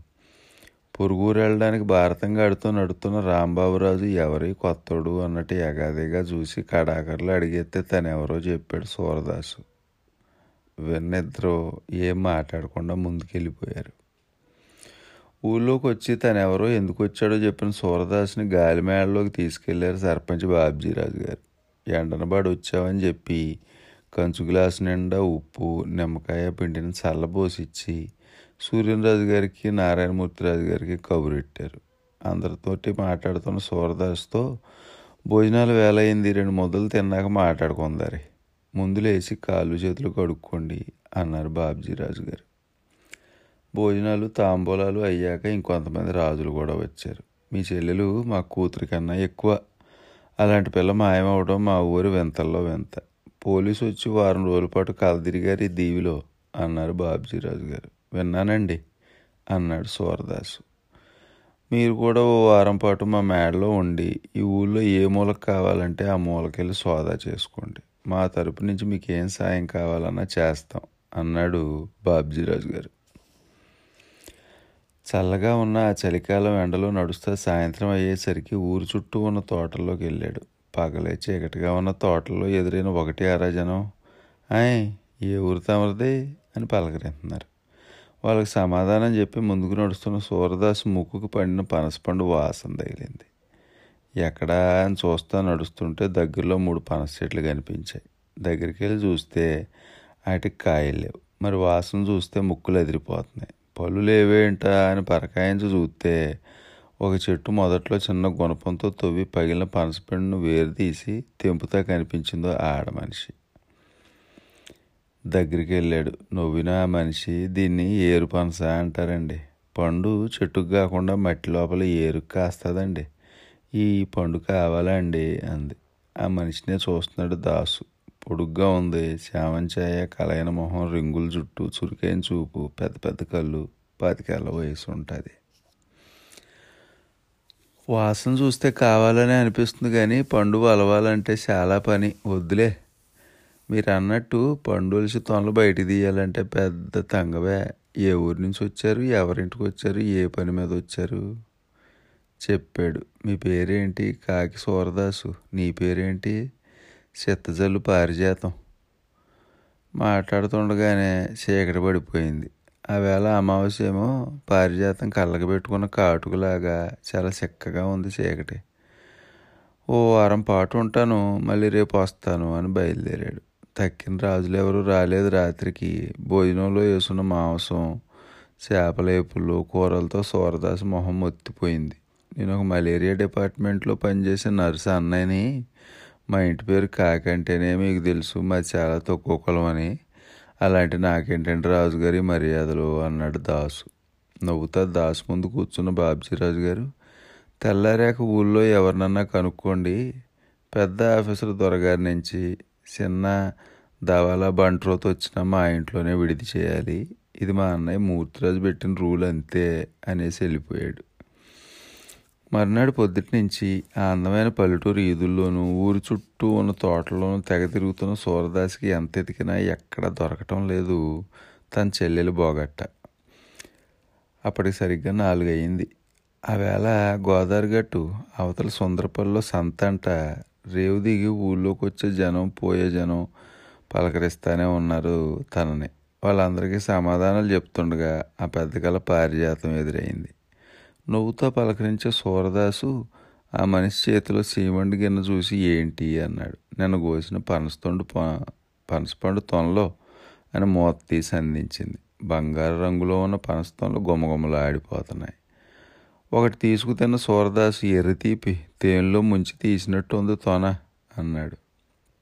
దీని రుచింతే ఈ వేరు పనస చెట్లను రాత్రి పనస చెట్లు అని కూడా అంటారండి. అయితేనండి ఈ చెట్ల జాతి అంతరించిపోతుంది అంట మాట్లాడుతుంది. ఆ పారిజాతం మెడలో మంగళసూత్రం లేదు. వయసు పాతికి దాటినా ఎందుకు మెడలో సూత్రం తాడు లేదు అర్థం కాని సూరదాసు అడుగుదాం అనుకునే లోపే మీకు పెళ్ళి అయిందా అంది. లేదు అన్నాడు. ఎందుకు అవ్వలేదు అంది. నా చెల్లి రామసేతకి చేసిన తర్వాత నేను చేసుకుందాం అనుకున్నాను. గల్ఫ్ నుంచి ఏదో కాస్త సంపాదించుకొచ్చాను కానీ ఇక్కడ చెల్లిగా అనిపించడం లేదు అన్నాడు. టైం బాగుంటే అన్నీ మనం అనుకున్నట్టు జరుగుతాయి. ముందు పనస్తంలో ఆరగించండి అంట సేవండి గిన్నె అందించింది. ఇంకో తొన తీసుకు తింటున్న సూరదాస్కి మనసులో మా చెల్లి పెళ్ళి చేశాక పారిజాతాన్ని చేసుకుంటే అనిపించింది. చుట్టూ గోదావరి ఉండటంతో బాగా చలి పెడుతుందా శీతాకాలం రాత్రి. దలసరి రగ్గు లోపల ఉన్న దాసుకి ఆ రాత్రి పొడుక్కి ఈ ఆలోచనలే. పారిజాతం నాకు మంచి జోడీయే అనుకుంటా నిద్రపోయాడు. మరునాడు మధ్యాహ్నం బాబ్జీరాజు గారి ఇంట్లో ఏట మాంసం పలావు పెరుగు పచ్చడి ఆ గొప్ప రుచి గొంతుకులోనే ఉండిపోయింది. ఆవేళ సూరదాసుకు పారిజాతం ఎక్కువగా గుర్తుకొస్తుంది. ఆ మనిషిని పెళ్ళి చేసుకుని ఈ రాజులది వాళ్ళున్న అయిపోతే ఇంకెంత బాగుంటుంది అనిపిస్తుంది. అలా ఆలోచిస్తుండగానే సందలడిపోయింది. పగలంతా రామసేత గురించి అందరి దగ్గర ఆరాలు తెస్తున్న సూరదాసి ఎప్పుడు సందలాడదా ఎప్పుడు ఆ పారిజాతాన్ని చూద్దామా అనే దశకు వచ్చేసాడు ఆ పారిజాతంతో మాట్లాడుతుంటే ఘంటసాల సుశీల పాడిన తీయటి సినిమా పాటలు వింటున్నట్టు ఉంటుంది సూరదాస్కి. మాట్లాడుతున్నప్పుడు ఆ మనిషి చేతులు తనకి తగులుతుంటే కరెంట్ తెగ తగిలినట్టు అనిపిస్తుంది. బాగా చీకటి పడ్డాక ఆ మనిషి వెళ్ళిపోతుంటే ఆపి ఇంకాసేపు మాట్లాడాలని ఆ మనిషి గోరువెచ్చటి చెయ్యి తనకు మళ్ళీ తగలాలని అనిపిస్తుంది. ఓ రోజు ఆత్రేయపురం పూతరేకులు రెండో రోజు ఆవిడ పాలకోవా మూడో రోజు తాపేశ్వరం మడత కాజా నాలుగో రోజు కాకినాడ కోటయ్య కాజా ఐదో రోజు అన్నవరం ప్రసాదం. ఇలా ఒక్కో రోజు ఒక్కో రకంగా తీపితో ఆ తీపిలో తను తీయటి మనసు కలుపుతా తనకు పెడతా తనతో గడుపుతూ ఉంటే ఈ మనిషిని ఎంత లేటుగా కలిశానేంటి? అసలు ఈ పారిజాతాన్ని కలవని జన్మ జన్మ కాదని తెగ ఇదైపోతున్నాడు. ఈ జన్మకి ఈ మనిషిని వదులుకోకుండా యావలో పడిపోతున్నాడు. ఈ మనిషిని నా భార్యం చేయండి అని ఆలమూరు వరాల దుర్గమ్మ దగ్గర నుంచి మురమండ ముత్యాలమ్మ నుంచి బెజవాడ కనకదుర్గమ్మ దాకా అందరమ్మలకి ఒకటే దండాలు పెట్టుకుంటున్నాడు. అలాగ అలాగ ప్రతిరోజు సందలెడితే చాలు కలుపుతానే ఉన్నాడు ఆ మనిషిని. కలవని రోజు ఏదో మనేతో తగిది అయిపోతున్నాడు. ఇష్టపడ్డ మనిషి గురించి పరాయి వాళ్ళకి ఎవరికి చెప్పరు కదండి. ఈ సూరదాస్ కూడా పారిజాతం గురించి ఎవరికి చెప్పటం లేదు. ఆ రోజు ఆ పనస చెట్ల దగ్గరికి వెళ్ళేటప్పుడు రోజులాగే నాలుగు అయ్యింది ఆ చీకటాడబోయే ముందు పారిజాతం నవ్వుతుంటే నోట్లో ముత్యాల మాతాబా ఎలుగుతున్నట్టుంది. సప్పుడు వచ్చేలాగా నవ్వేటప్పుడు మాతాబాలో ముత్యాలు రాలుతున్నట్టుంది. ఇంత టెన్షన్గా మీరు వస్తుంటే నా మీద మీకేదో చాలా ఇష్టం ఉన్నట్టు అనిపిస్తుంది. అంది పారిజాతం. నువ్వు ఒప్పుకుంటే మా రామసీత పెళ్ళి చేశాక నేను చేసుకుందాం అనుకుంటున్నాను అన్నాడు. ఈలోగా చేసుకోరా అంట నవ్వేసింది. నా చెల్లి విషయం తేలందే చేసుకోను శబ్దం చేస్తున్నట్టున్నాడు. ఎంత వెతికినా తన చెల్లెలు రామసీత ఆచూకీ తెలియలేదు. ఆ రోజు బయలుదేరుతా తోటలో పారిజాతాన్ని కలిసి ఇదిగో నిన్నే మరి వెళ్తున్నాను అన్నాడు. మళ్ళీ ఎప్పుడు వస్తారు? కర్ణనేలతో అడిగింది పారిజాతం. మన సీత జాడ తెలిసిన వెంటనే అన్నాడు. తెక్క ఆరుతున్నాయి పారిజాతం కళ్ళల్లోంచి నీళ్ళు. తన జేబు రుమాలతో ఆ పిల్ల కన్నీరు తుడిసిన సూరదాసు వచ్చేస్తానన్నాను కదా. అలా ఏడుస్తూ సాగనంపకూడదు. తప్పు. మరి వెళ్తానే అని కదిలాడు. గబుక్కున అతను చెయ్యట్టుకుని ఆపేసింది పారిజాతం. ఏంటి వెళ్ళొద్దా? ఆగిపోనా? ఇక్కడే ఉండిపోనా? అన్నాడు సూరదాసు. వెళ్దురు గాని నా వెనకాతలే రెండోసారి. అంట చీకటి తోటల్లోకి నడుస్తుంటే ఆ అమ్మాయి వెనకాలే దాసు కూడా నడుస్తున్నాడు. కొబ్బరి తోట తుమ్మతోపు దాటాక వచ్చే పంపరపనాస్ తోటలో ఒక మూలన చింత చెట్టు కిందకు వచ్చి ఆగి ఇక్కడ తవ్వించండి అంది. ఊళ్ళో జనాలను తీసుకొచ్చి తవ్విస్తే బాగా కుళ్ళిపోయిన రామశత శవం బయటపడింది. దాన్ని చూసిన ఊరి జనంలో ఒకటే కేకలు అరుపులు ఏడుపులు పెడబొబ్బలు. ఈసారి మందల మందలుగా దిగిన పోలీసులు చాలా గట్టిగా కుదిపేసరికి కాకి రామసీతను చంపింది ఎవరో బయటపడిపోయింది. ఆ మనిషి ఎవరంటే దాట్ల నారాయణమూర్తిరాజు గారి భార్య ప్రమీలారాణి గారు. నారాయణమూర్తిరాజు గారికి ఆడవాళ్ళ పెచ్చ ఉంది. అది మామూలుగా కాదు. కానీ నరమానవుడికి తెలియదా సంగతి? తెలిసిన ఒకే ఒక మనిషి ప్రమీలారాణి చిల్లో బొల్లో మంట అందరిలోనూ కలదిరిగే రామసీత మీద నారాయణమూర్తిరాజు కన్ను చాలా గట్టిగా పడింది. పసిగట్టిన ప్రమీలారాని పాలెంలో పురమాయించుకుని రామసీతను చంపించేసి వాళ్ళ పంపరపనాస్య తోటలోనే కప్పెంటిచ్చేసింది. సూరదాస్ దగ్గరకు వచ్చిన బాబ్జీరాజు గారు ఇప్పటిదాకా మాకెవరికి కూడా తెలియని ఈ సితంబర్ రహస్యం నీకు చెప్పిన ఆ మనిషి ఎవరు అన్నారు. ఒక ఆడమనిషి అన్నాడు సూరదాసు. ఈ ఊరేనా? పేరేంటి? ఎలాగుంటుంది? ఆత్రంగా అడిగాడు బాబ్జీరాజు గారు. చామంచాయ పెద్ద కళ్ళు జడ పొడుగ్గా ఉంటుంది. మనిషి కూడా పొడుగ్గానే ఉంటుంది. పేరు పారిజాతం. ఏంటి? పారిజాతం. చెత్తచల్లు పారిజాతం. అని సూరదాస్ చెప్పగానే అందరి గుండెలు జారిపోయినాయి. కొందరు గుండెకాయలు అయితే తెగి కింద పడిపోయినాయి. అందరినీ విచిత్రంగా చూసిన సూరదాసు ఎందుకు అలాగైపోతున్నారు అన్నాడు. ఆ పారిజాతం చచ్చిపోయి ఐదేళ్ళు అయింది అన్నాడు బాబ్జీరాజు. ఈ రామసీతలాగే వచ్చి చంపబడ్డ మనిషి పారిజాతం అన్నాడు బాబ్జీరాజు. అని కథ చెప్పటం పూర్తి చేశాడు పకీరు ఆవేశంగా లేచిన వసంతకుమారు ఆ పారిజాతం దెయ్యం ఇంత ఆలస్యంగా కక్ష తీర్చుకోవడానికి కారణం ఏంటి? అన్నాడు. పల్స్గా నవ్విన పకీరు పిల్లోడా ఆ పారిజాతం చాలా గొప్పది. తన చావు గురించి ఎవరికి చెప్పుకొని కక్ష తీర్చుకోలేదు కానీ రామసీతను చంపాక ఇంకా ఇలాంటి ఆడపిల్ల ఎంతమంది బలైపోతారో అని భయపడి అప్పుడు బయటపెట్టింది ఈ విషయాన్ని అన్నాడు పకీరు. దెబ్బకు బుర్ర గిరగిర తిరిగిపోయిన వసంతకుమారు ఈవేళ పాతికి కాదు. ఇదిగో వంద తీసుకో అంట నోటు ముసలి పకీరు బనీన్ జేబులో కుక్కి. అర్జెంటుగా నేను అందాల రాజుల దీవికి వెళ్ళాలి. ఈ ఏటిగట్టు మీద అది ఎక్కడుందో అర్జెంటుగా చెప్పు అన్నాడు. ఇది ఎన్నో ఏళ్ళ కింద జరిగిన కథ పంతులు గారు అన్నాడు పకీర్. ఎన్నేళ్ళ క్రితం జరిగినా ఆ ఊరు ఎక్కడికి పోదు కదా చెప్పు అన్నాడు వసంతకుమార్. పంతొమ్మిది వందల అరవై ఐదులో వచ్చిన వరదలో మునిగిపోయిందా రాజుల దీవి అన్నాడు పకీర్ చాలా నీరసపడిపోయిన వసంతకుమార్ వెళ్ళిపోతుంటే వెనకాలే వెళ్ళి రెక్కట్టుకుని వెనక్కి లాగిన పకీరు ఇప్పుడు మనం ఉన్నది మునిగిపోయిన ఆనాటి అందాల ఆ రాజులదేవి గ్రామంలోనే ఎనేళ్ళ అడుగునే ఉంది రాజులదేవి అన్నాడు.